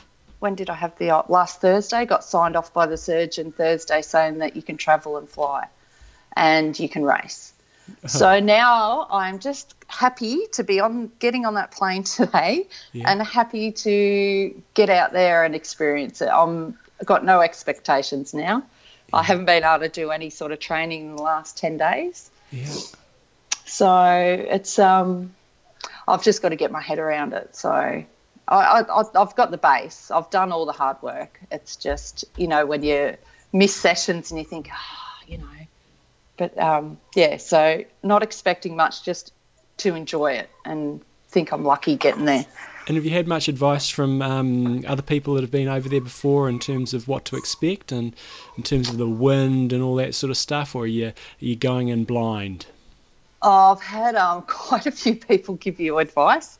Um, a lot of like a lot about the wind and the heat. Yeah. Just a lot of it, and how I'll be out on my own in the lava fields, and I've just got to get home. yeah, Fantastic. I was like, oh, okay, great.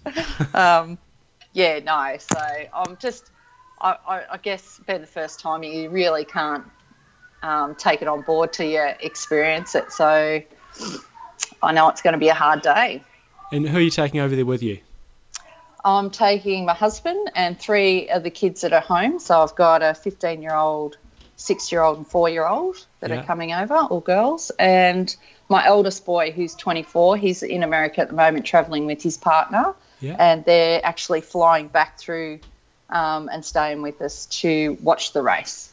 Excellent. So um, my son's pretty excited because he's obviously grown up with a fair bit of coming to all the Ironmans, but his girlfriend's a complete um, novice, so she's starting with the best at the start. So she'll Jeez. think anything after this is going to be a bit dull. I think.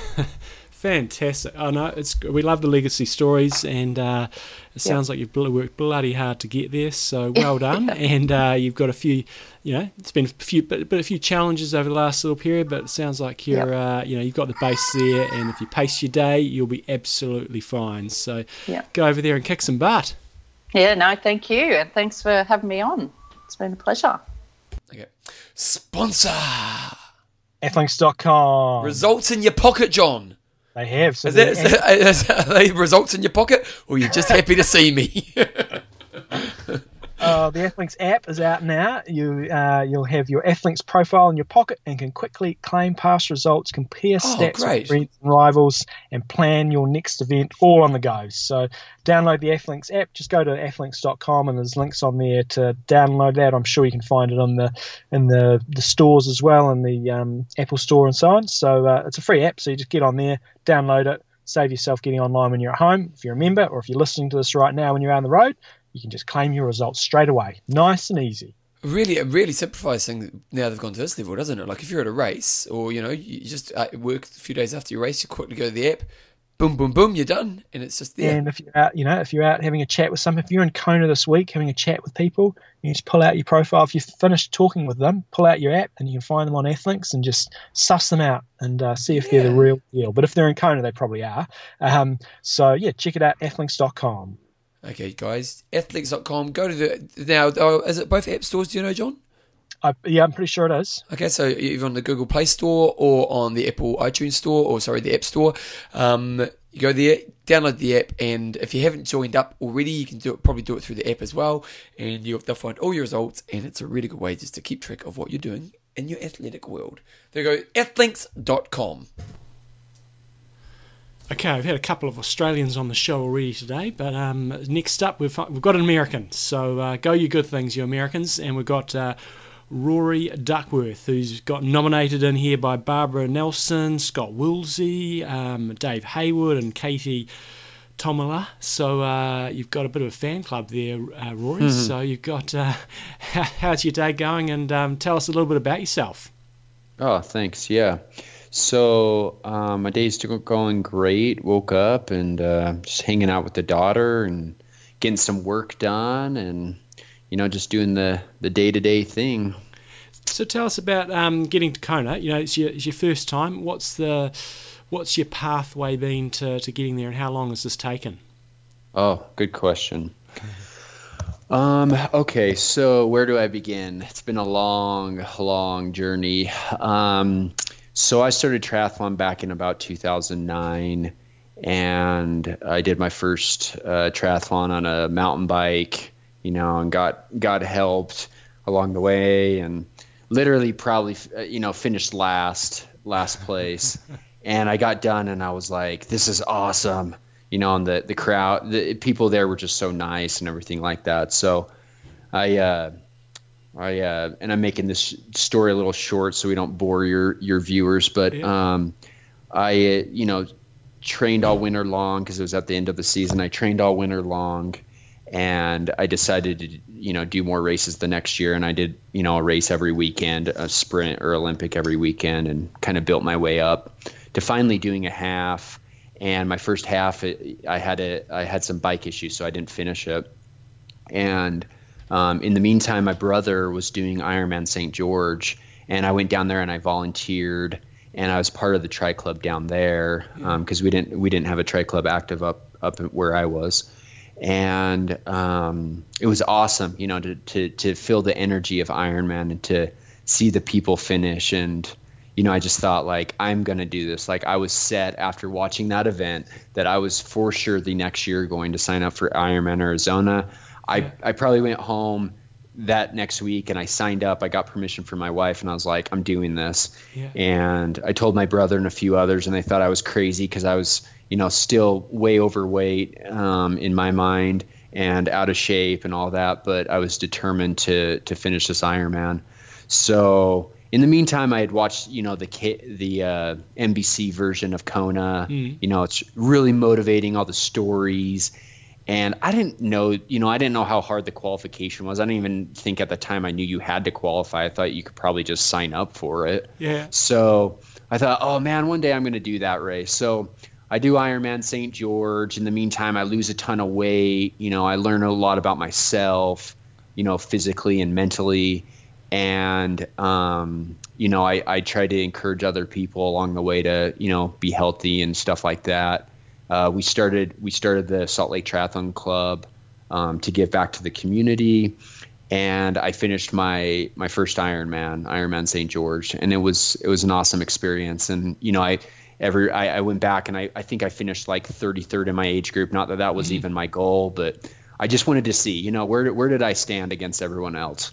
And um, I was like, you know, I could do better than that. I I think I could do better than that. You start analyzing what you could do and what you could have done better and so forth. So, of course, I signed up for Ironman St. George for the next year, and I trained my butt off. And this time, I'm in a lot better shape.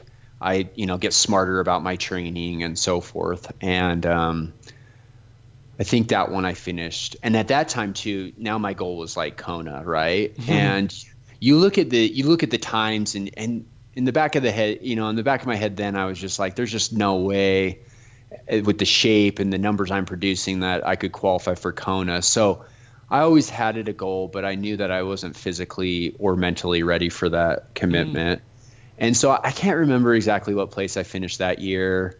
Um, it was a really hard year, and the wind was crazy. And I, I had a, a, just an amazing race, but I was probably like 15th or 12th or something like that. So mm-hmm. still really happy. And at that time, there was probably six spots in my age group, and I would always go down to the I would always go to the roll down and the banquet because of the energy of seeing these people, you know, get their qualifying spot and it was just and at that point I don't think I really understood like how cool it was. You know, it was a goal, but I didn't I didn't really it wasn't my passion then. But seeing the energy um, from these people was just amazing, you know, and I didn't realize it until now when I was in the situation, you know, why they were so excited is because they had, you know, just qualified for the biggest race of their life. And it was, you know, their dream to get there. So I decided to make it my dream. I continued to do Ironmans. Um, and then finally on the 11th Ironman, which was Ironman Boulder. Well, let, let me take it back here. Yeah. Um, I did Ironman Tahoe and I, I, can't remember the year. It was the last year they did Ironman Tahoe. I did Ironman Tahoe every year. They had it. Yeah. And this you didn't, Ironman you didn't Tahoe. get frostbite the year when it was uh, when it was snowing when you're in the swim or anything. no, I um, I did it that year and I had zero issues. Um, it was just really cold, but uh, I finished and I had some Achilles issues, so I wasn't able to to compete there. The next year it it had a fire and Yeah. I I still I still did a full Ironman that day, even Oh, though the race was canceled. And so I am the unofficial Ironman Tahoe 2015 winner. Um, but you know, Ironman made a smart choice by canceling it that year. The the smoke was bad, and and definitely um, applaud them for canceling it. Yeah. But I had showed up that day to compete, so I wanted to to do my best, and I had to, I had actually a really good race by myself. There's seven or nine. of us. Nice. there are seven or nine of us out there. And and actually based off of that time that I did it I would have probably qualified that year. But Oh, you know wow. things happen things happen. It didn't work. And um, you move on. So I started to train for the next one.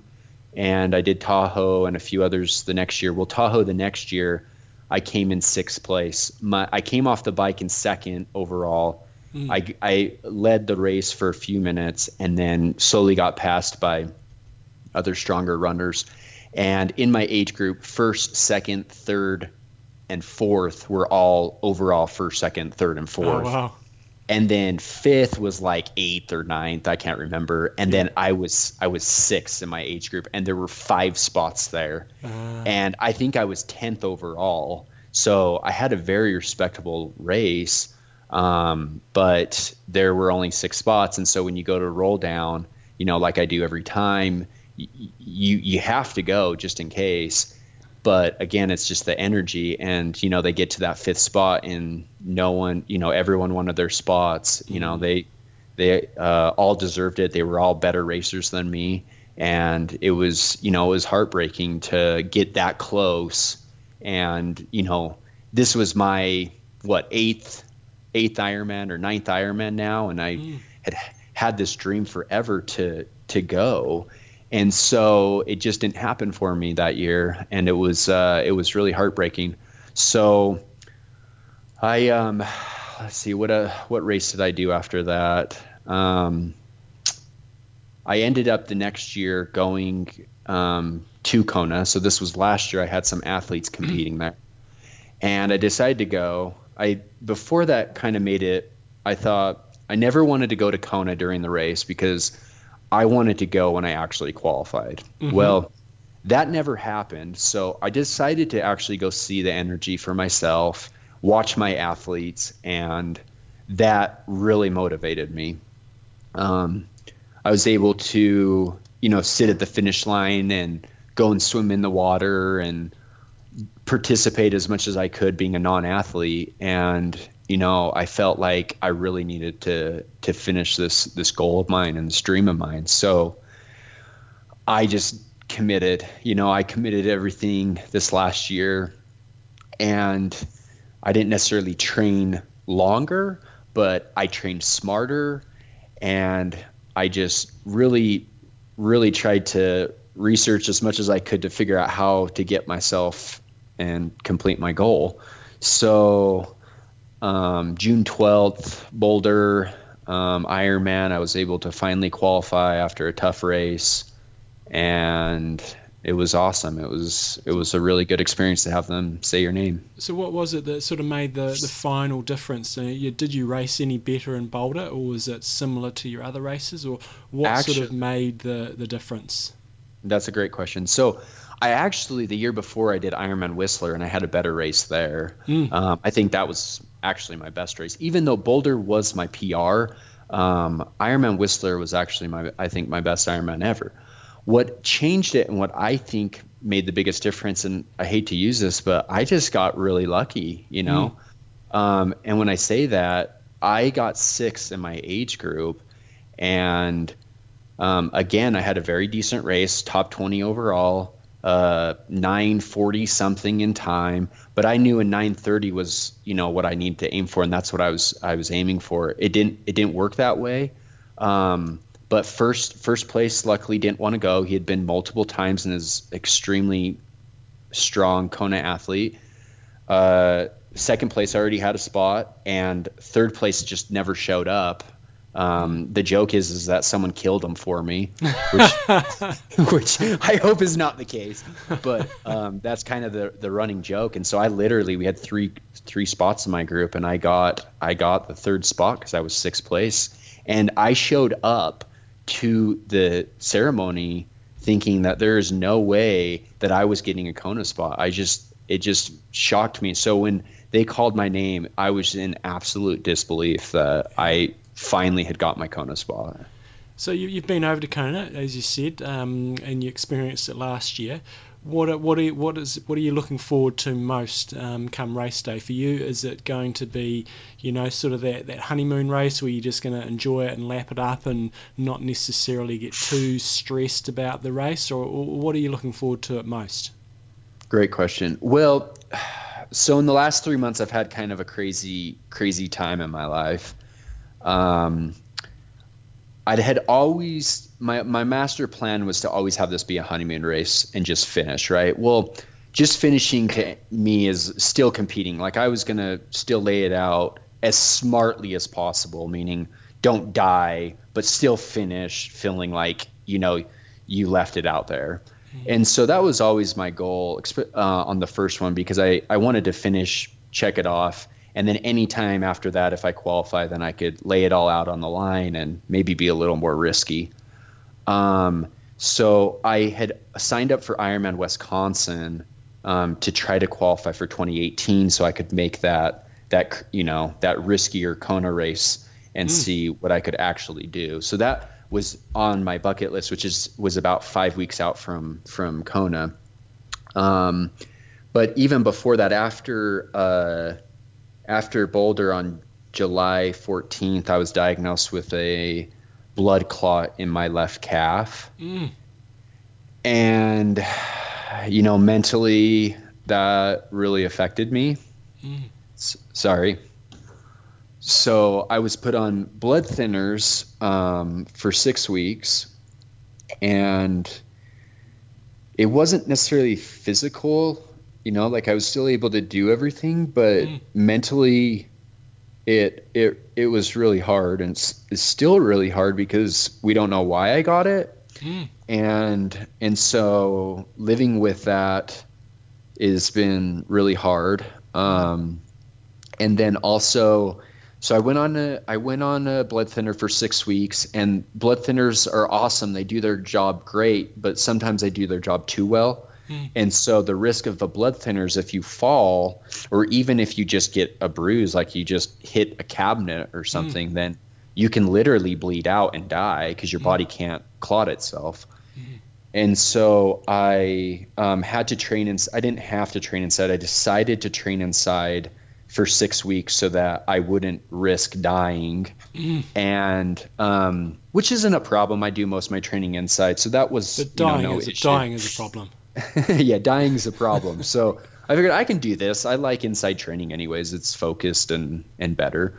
Um, but I got off the the medication, which was stressful in itself, hoping I, you know, my blood clot didn't grow or I got another one or so forth.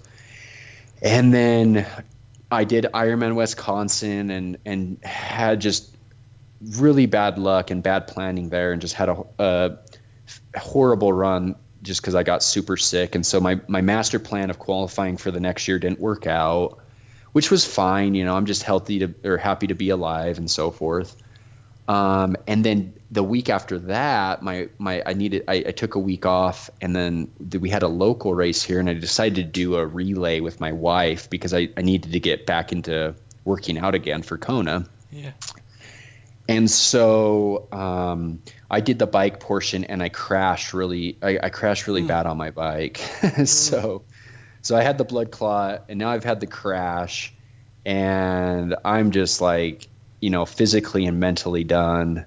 Um, and so this race will be just to finish and really, enjoy you know, embrace it. it. and enjoy it. Exactly. So again, I am going to do my very best um, that I have that day, but I'm going to make sure that I finish this thing regardless. And now, I think I read on your Facebook profile, is your wife uh, coaching you? Yeah, yeah. Courtney, how does how does, does that work? You get is there a bit of anger in the relationship at times? I would say a lot of disagreement. Anger is probably the correct word, but um, no, you know, it's just like it's easier to talk to her because um, we're both coaches, and you know, she has her theories on things, and I have mine, and so it's just good to get an outside perspective of things, you know. And I don't. She coaches me, but then I also get advice from all of our other coaches, just to you know get advice from people. It's it's always good to to get advice from multiple sources. Just like when I had my blood clot, you know, I went to multiple doctors and and got advice and just kind of picked the treatment and the procedure that worked for me and what I thought was best. Yeah. And that's why it's nice to have my wife as a coach. Um, you know, she puts my plans in there, and then we kind of discuss and talk about the and strategy. You just go and do what you want to do. pretty pretty much but no no she's she's a great coach excellent nice okay um any shout outs there for you have you got anybody you know supported you to get over there or or um, anything else you want to say about uh, the race coming up uh, this is going to be going out on race week so uh, anything else you got um well you probably have more listeners that maybe haven't qualified for the race and the thing i would tell them is like never quit You know, it took me 11 times to finally, you know, accomplish my dream. Mm, mm. And it could take you, you know, one Ironman. But the thing that I would suggest is just never quit. You know, at Ironman Boulder, there was multiple possibilities that I could have walked. I did not feel good on the run.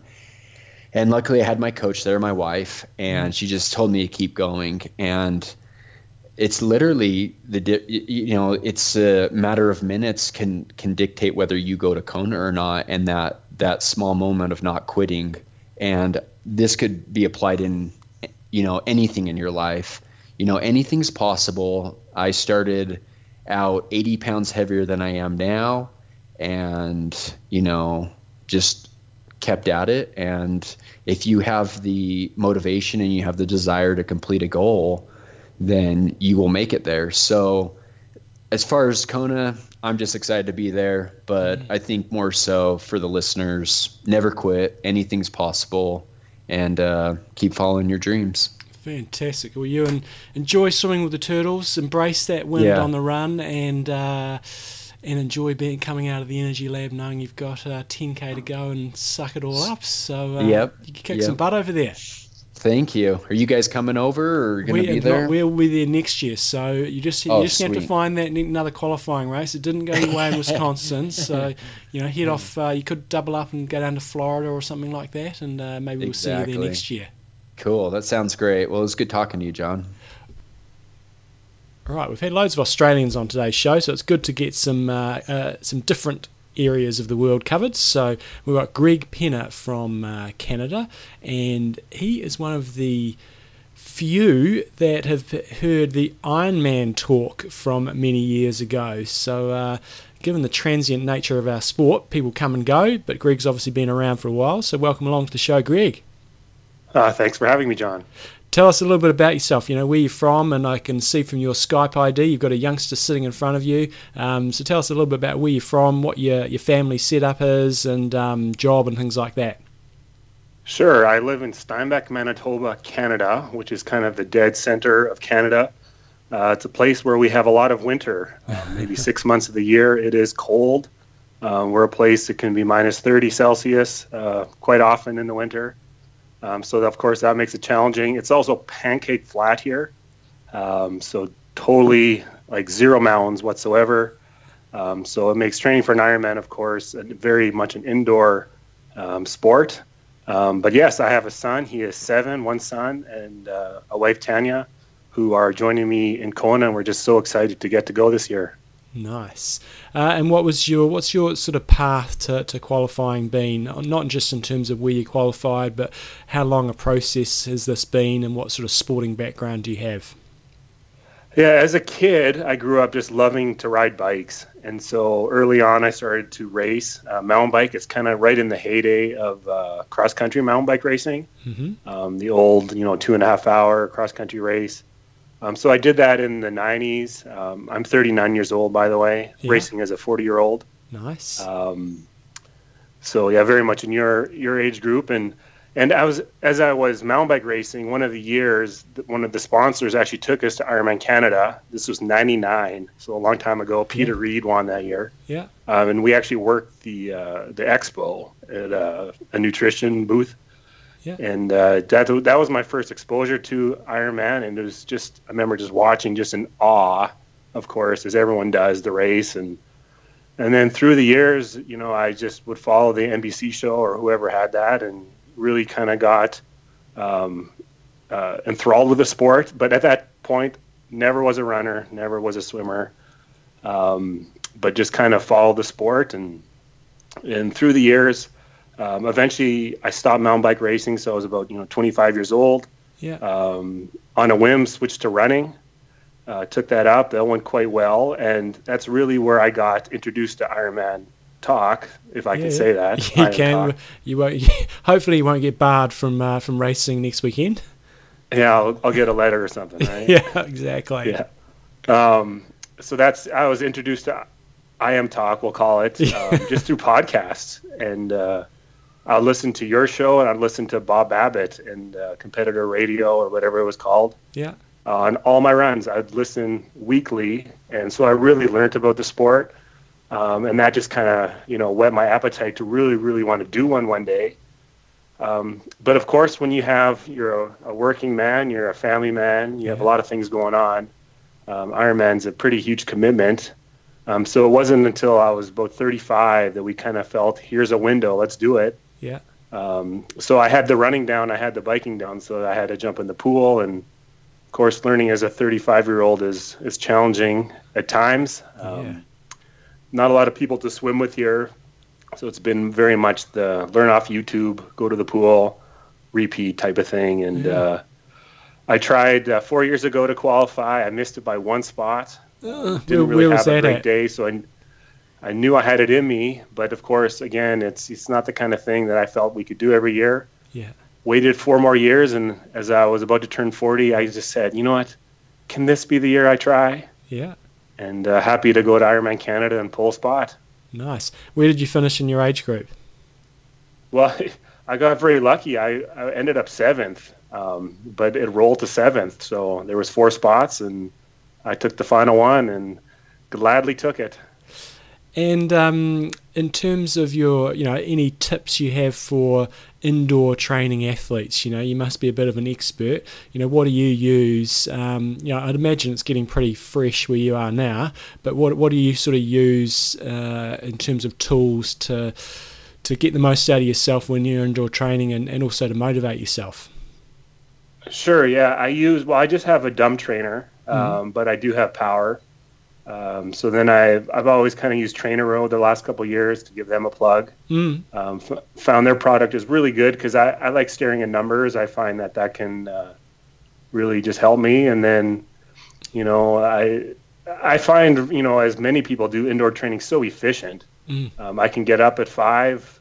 I have everything ready to go. I go downstairs and I I let her rip for hours before I have to go to work. So um, yeah, you know, I don't find I struggle with motivation at all to be indoors anymore. Mm-hmm. Um, you know, between music, between podcasts, between Netflix, if you need that kind of thing, or just staring into space, um, I find it, it's good. You know, preparing for Hawaii, of course, yeah, like you mentioned, it's very fresh. Um, mm. You know, we're we've hit below zero already this year, and and uh, you do what you can. I I've been downstairs and I just turn off the fan and just you know make a puddle of sweat below and yeah. And um, but as far as bang for the buck, yeah, you can't beat can't beat it. And so, what are your sort of hopes and, and expectations around Kona? You know, if I've, I've, asked the same question to, you know, some of the other athletes at first time there, is it going to be that, you know, just go around the course and, and do as best you can, but, but try to enjoy the experience, or, or are you, you know, in good shape to to race as well as you did when you qualified? Yeah, two goals really. My first goal is to just appreciate the moment. Um, you know, I know I've been involved with endurance sport a long time already, and I know that moments are here and then they're gone. PBs come and then they might never be reached again. Um, so I really do want to soak in the environment. Um, I've been to many big races and through running and through cycling, so I kind of know what that's like. So um, it's not so much uh, that I have to, you know, set a personal best. I just want to remember it, if that makes sense. Mm, um, mm. Just so when I when I look ten years back, I go, I did that race. Yeah. Um, just because it's been in my mind for so long, it's really the reason. I mean, I dare say that I'm in triathlon. It's just it's yeah. pulled me in. Uh, it is the race I've wanted to do. Uh, everything else that I've done is just kind of part of it. I love it, but this is the race that that uh, when I fall asleep at night that I dream of. Mm. Um, and that. But that being said, I my training has gone really well since uh, Whistler, so I know I'm in much better shape. Um, just from time, volume, the numbers. So um, I've got to factor in the heat and the environment, but uh, I think I'm ready to go. Fantastic. So, how do you mentally and physically deal being a, a weaker swimmer um, and having to deal with the congestion on the bike. So Kona's going to be taking it to a whole nother level, uh, as you'll find out in a, a, week and a half's time. But um, how have you found, coped in, in other races in terms of being down out of the swim and having to just deal with the traffic? Are you strong enough on the bike that you tend to just ride straight through? And in Kona, it's going to be slightly different, where you know riding straight through the field is not quite as straightforward when uh, there's a lot more similar level athletes. Yeah, I have thought about that a lot. Um, of course, yeah, you race something like Whistler, and you do get that slingshot effect because I mean I'm blazing by them. Mm-hmm. Um, it's I mean it's like a standstill at times what it feels like, and and you often wonder like, am I going too hard? Yeah. But uh, you look at your numbers and and and you're fine. And I do know, like I've raced uh, the 70.3 Worlds a few years ago in Tremblant, yeah. and that was such a draft fest. fest um, and I know Kona can have those kind of problems, um, especially as I have to be so strong to overtake a group. Mm. Um, so yeah, I mean, it's really just be patient, um, wait for the climbs where you know you can put in a lot of time, um, and try not to get caught up in the drafting and the in the packs and that kind of thing. Yeah. Um, and just race my race. Um, I know my numbers. I know what I can do. Um, I'm comfortable riding the distance. So again, just be patient and wait kind of to the back half of the race to really uh, to really make a move. And what um what are you looking forward to most, and what are you crapping yourself the most about? Uh, well, most just the race, the week. Um, we fly in this week, um, and so just to kind of enjoy the the week of festivities doing the swim, of course, on Saturday, um, this coming up Saturday, and then just all the parade, all the hype, um, just to kind of be part of that. Um, and I'm crapping myself with the swim. Yeah. The, the uh, training in the sea is, I mean, I've never swam in the ocean ever. So wow. I've never dealt with wow. salt water. So um, I've done one race that was non wetsuit, um, which was a surprise to me that day. So a lot of the things are uh, kind of outside my norm, mm. but uh, that's part of the challenge. It's part of the fun. Um, I'm happy there is that practice swim race to kind of give that a go, and then uh, we'll see for race day. Fantastic. Any any plugs? Anybody helped you out to get there, or, or anybody anybody you want to plug? Well, I mean, my wife Tanya and my son Isaiah. They've been here through all the through all the years of triathlon for sure um, and they are just such a big support. I'm staring at a photo right now that that my wife took on Saturday, my last big training day, and my son and I rode, or he rode his bike as I ran. Nice. And uh, I mean, you cannot do that without the love and support of the people around you, and uh, that's why it's just such a celebration to do it with them. When I when I signed the paper to go to Kona, I mean, they were shrieking behind me in pure joy. So it's to get to share that with them uh, my whole family is actually coming out, so they've all kind of taken on the Hawaiian vacation thing. Yeah. Um, they come right before the race, so it'll be kind of just a, a very special moment for me. Excellent. No, no pressure when the whole family's there. Yeah, I know. I know. I've already given them that the pep talk. Fantastic. Oh, you go out there and kick some butt. And um, thanks for being a part of the show for, for such a long time, listening in. And uh, and we look forward to seeing how you go on race day. Awesome. Thanks, John. Righty-ho, guys. Uh, I've got plenty of Australians on the show today, and as you know, in terms of the pro field over in Kona, there'll be lots of hype this week around the big kahunas, you know, um, Frodeno, Ryf, Kienle, etc.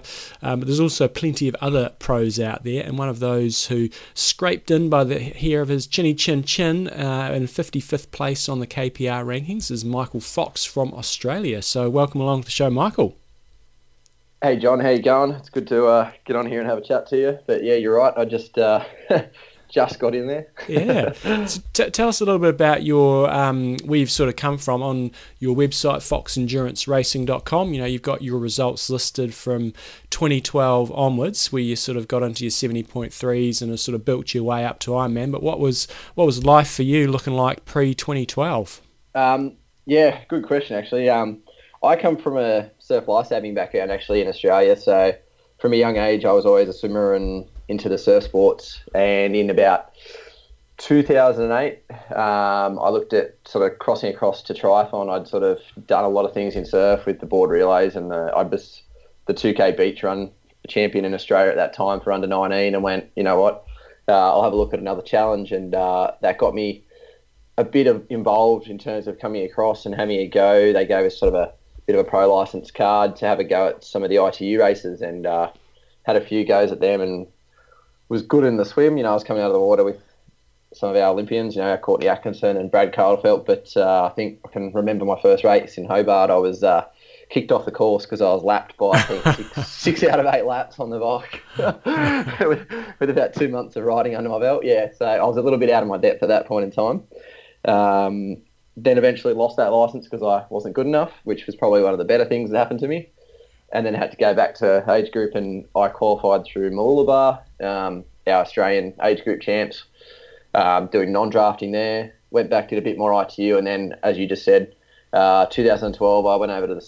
Well, sorry, I went in 2011 first and did an ITU race and stayed with a mate of mine, Paul Ambrose, mm-hmm. and uh, then came back, stayed for a longer period in 2012, and did the Hy-Vee series and all that kind of stuff over there that year, and sort of sort of probably dipped my foot into the the non-drafting side of things a lot more than the uh, ITU style of stuff that didn't really work out for me, I suppose you'd say. mm. So, so 2012 through to sort of uh, 2015 when you did your iron debut, um, iron distance debut. Um, yep. How's how, you know for for a pro who's sort of finishing, you know, typically anywhere between third and tenth, with you know at some other races, sort of getting getting onto the podium. Um, how do, how do you make it all work? Because we know that the, you know you're not making millions, but how do you make it work? Yeah, good. Um, in that time in particular, so uh, I'm a teacher, trained PE teacher. Um, so I that's probably why I've had a few ups and downs in that time in particular. It's taken me a while to figure out that balance. I think. Um, in 2012, I was only casual teaching, uh, so I could take the time off to go overseas for four months, and I'd saved for that and accounted for all that. And then uh, in that time there, I had contracts where I was four days a week, and then I think in 2014, I think it was, mm. I was full time for the year. So that definitely saw a bit of a dip in my performance. Um, mm-hmm. I think I was third in Challenge Melbourne that year in the February where I've been training up to it, and then I was started working full time the next day, and I think that was about the best result I had for another year and a half yeah. at least. Uh, and then I sort of went back to part time, and then you were talking about my iron distance debut in 2015 would have been Wanaka, yeah. um, where I chose to start there and probably went in there a little bit too fresh uh, in terms of Ironman uh, and not really knowing what I was in for, but it was a great experience nonetheless. I see. But um, yeah, the balancing act has uh, been quite a challenge where now, uh, the last two years, last year I was three days a week, and this year I've actually upped it a little bit uh, with a few extra costs. I'm getting married the week after Kona actually. Um, nice. And so this year's four days a week at the moment. So yeah, yeah it's uh, it is a bit of a challenge, but we've managed. Uh, I'm coached by Matt Koorey, and he's quite good and um, sort of likes us to have other things other than just training as well sometimes to keep us scheduled and on time and um, accountable, I suppose you'd say. I see you did, I see you did the uh, Embrun, the short distance race at Embrun in France back in 2015. That's got I've done that as well. It's got to be one of the hardest bike courses you'll find in terms of a short course race. Yeah, it was um, certainly an experience that one. Uh, I remember, yeah, gritting my teeth a little bit on some of those descents in particular with the uh, carbon race wheels and a TT bike on that one. Yeah. I kind of wished I had a road bike actually. Um, but it's a great course. I'd love to go back to there any day. Um, yeah. It's an amazing part of the world actually. So, you, so you're going to Kona. Um, what was, was was this always part of the plan for this year, um, or did it just kind of happen? because um, it's it's I, I guess it's largely due to the fact that you know you had a good race at a championship race, which gives you good points, and also um, Ironman Australia where you finished fourth. So was that sort of your plan to to do those two events that I'm picking? There's probably only about a what a month or so between those. Was that sort of your plan then, trying to make it to Kona?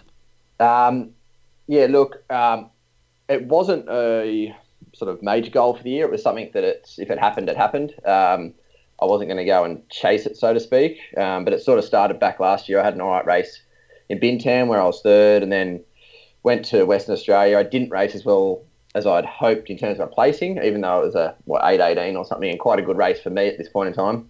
Um, I was seventh, so points aren't exactly uh, great for seventh. Mm. And at that point, I got engaged after that and went, "Oh, I'm not going to make Kona." So my wedding was booked for October 21, and still is. um, and then, like you just said, uh, I raced Port Macquarie last year as well in 2016. I was going back there no matter what.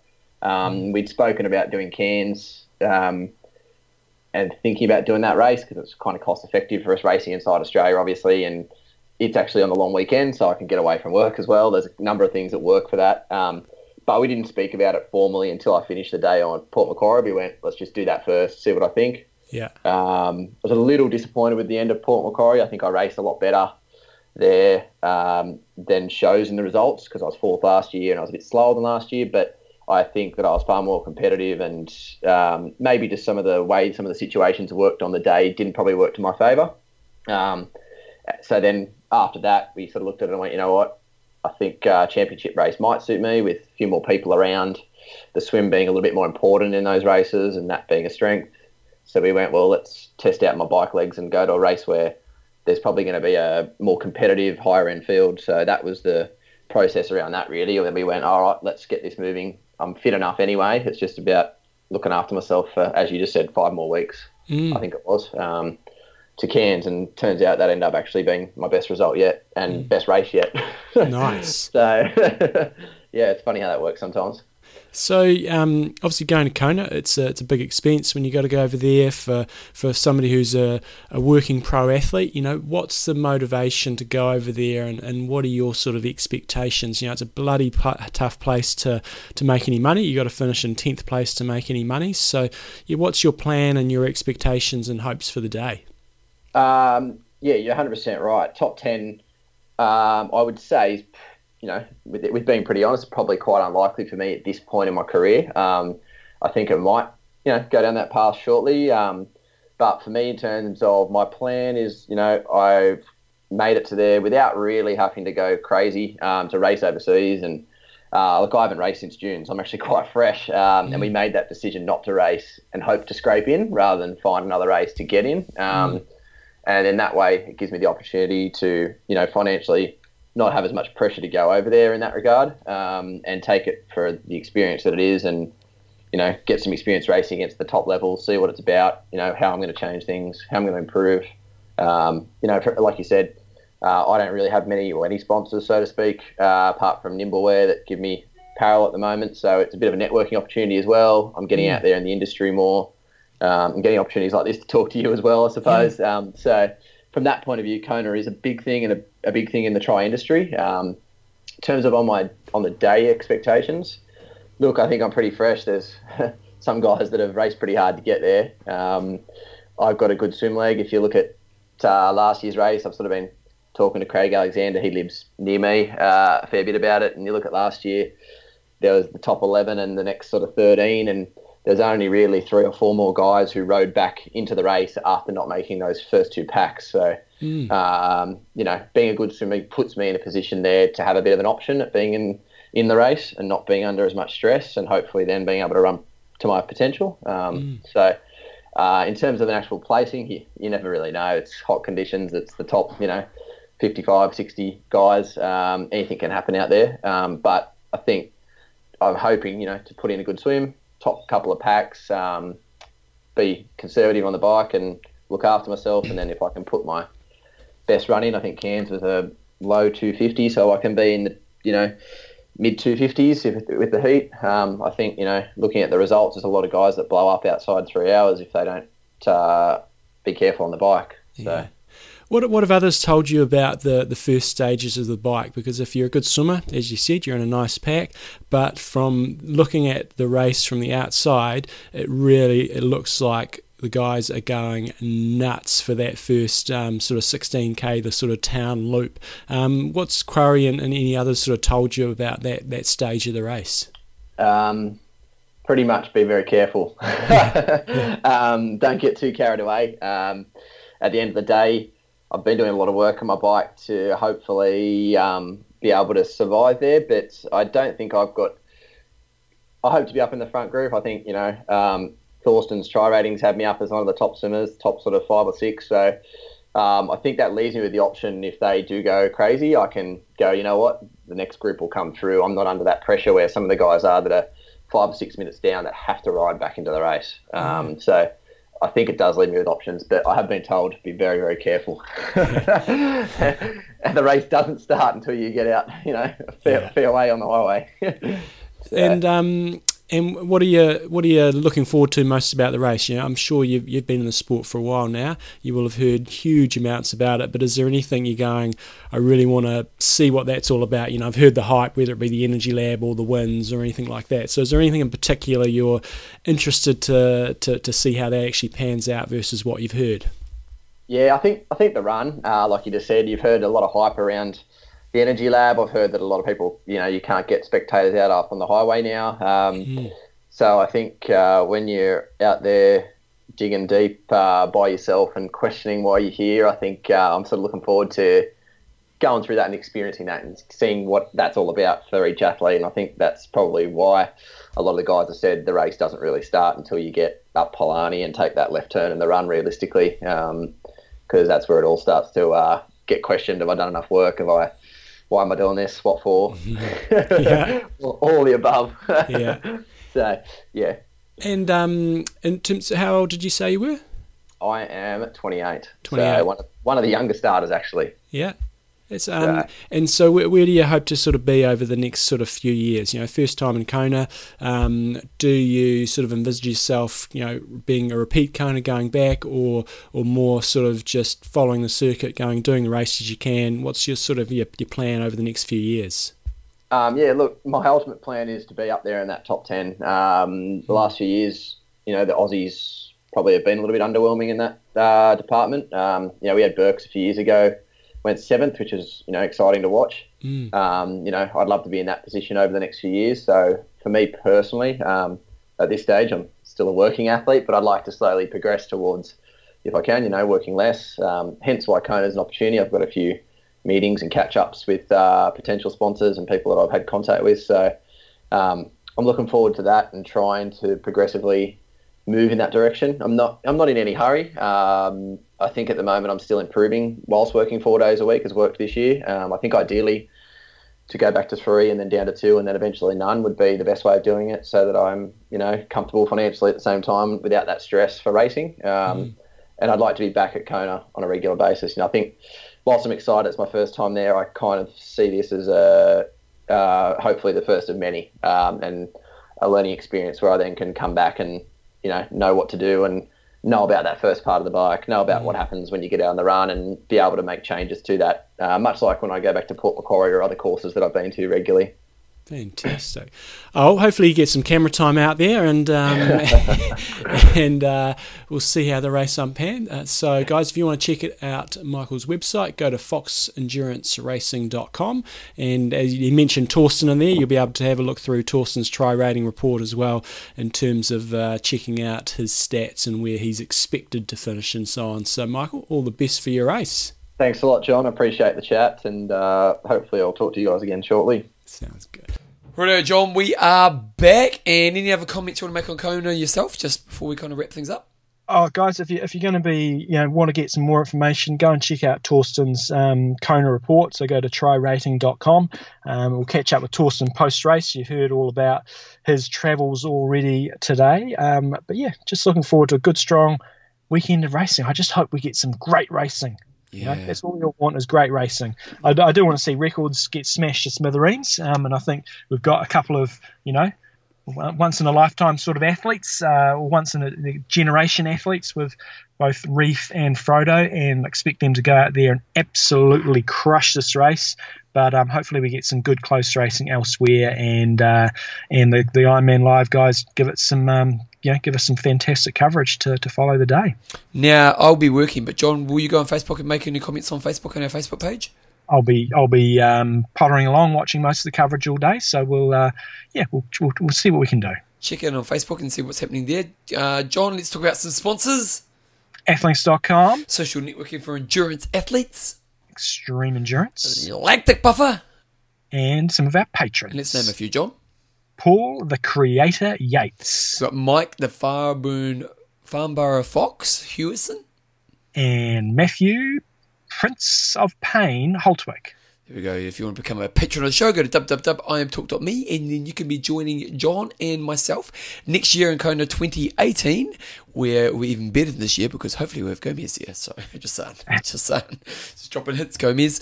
Um, John, what's your goss?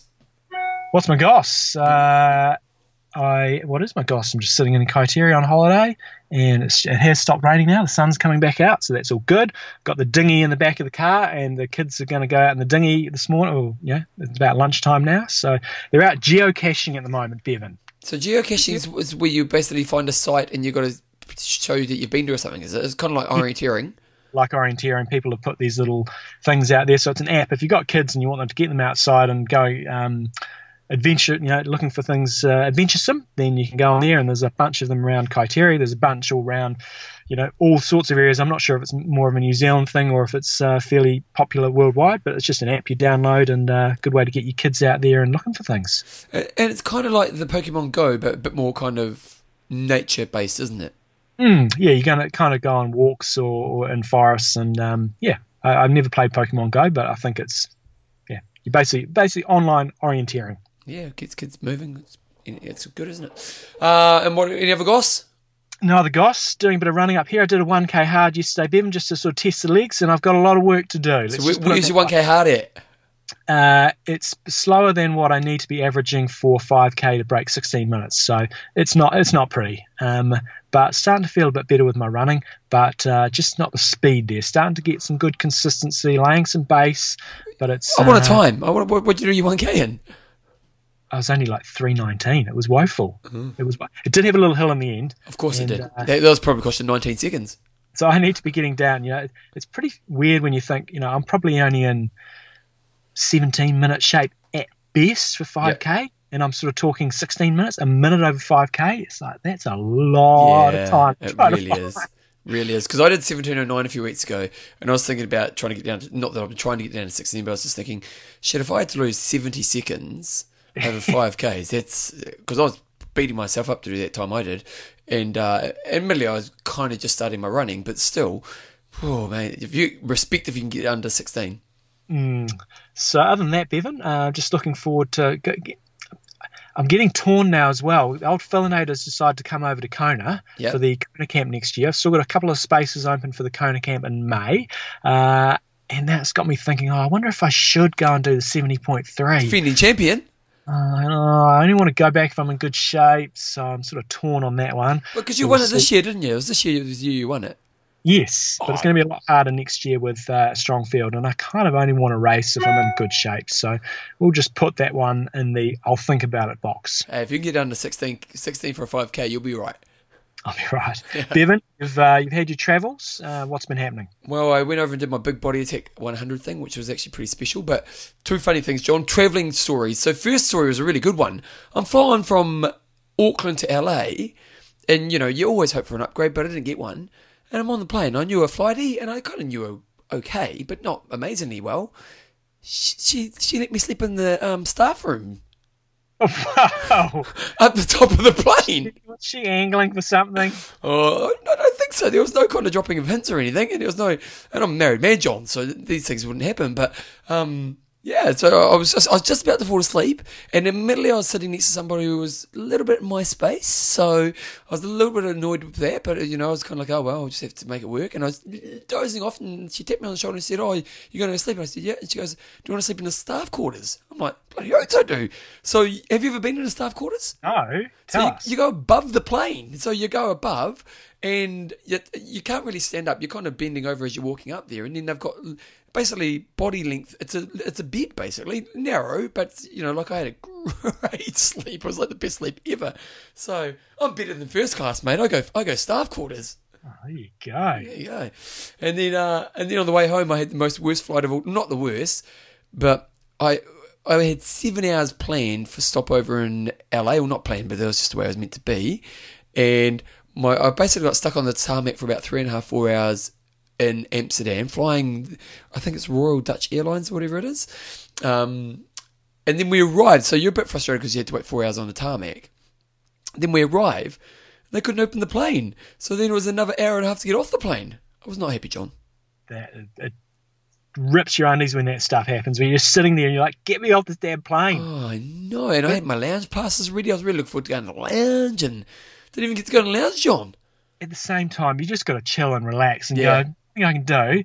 It is really annoying, but God, it's, so, it's hilarious watching how irate some people get. Uh, Yeah, because it's not the staff's fault. You know, the, Yeah. you know, yeah. I'm with you, John. Just relax, go with the flow. Mm. So, kind of this weekend, enjoy your watching. It should be spectacular. I hope you've enjoyed. Uh, you know, it sucks when we're not there, but um, hopefully you've enjoyed hearing a few age group stories today and Thorsten's input on the race. What I'm planning on doing next week, you know, we'll see if we can get a few pros on, but also going to um, catch up with a few of the other age groupers that volunteered to come on the show Oh, cool. just to get their experience of the race, and uh, we'll see what we can do about getting a few pros on. But uh, looking forward to a good day. All right, guys, so enjoy the day. And uh, once again, my- John might be on Facebook. I'll be working hard for my money. But uh, yeah, check out our Facebook page. You might get a few little commentaries or just get a bit of a chat happening between all you guys. Other than that, guys, let's wrap it up, John. Iron Russ. I mean, don't Train hard. train smart. Kia kaha. Good shit.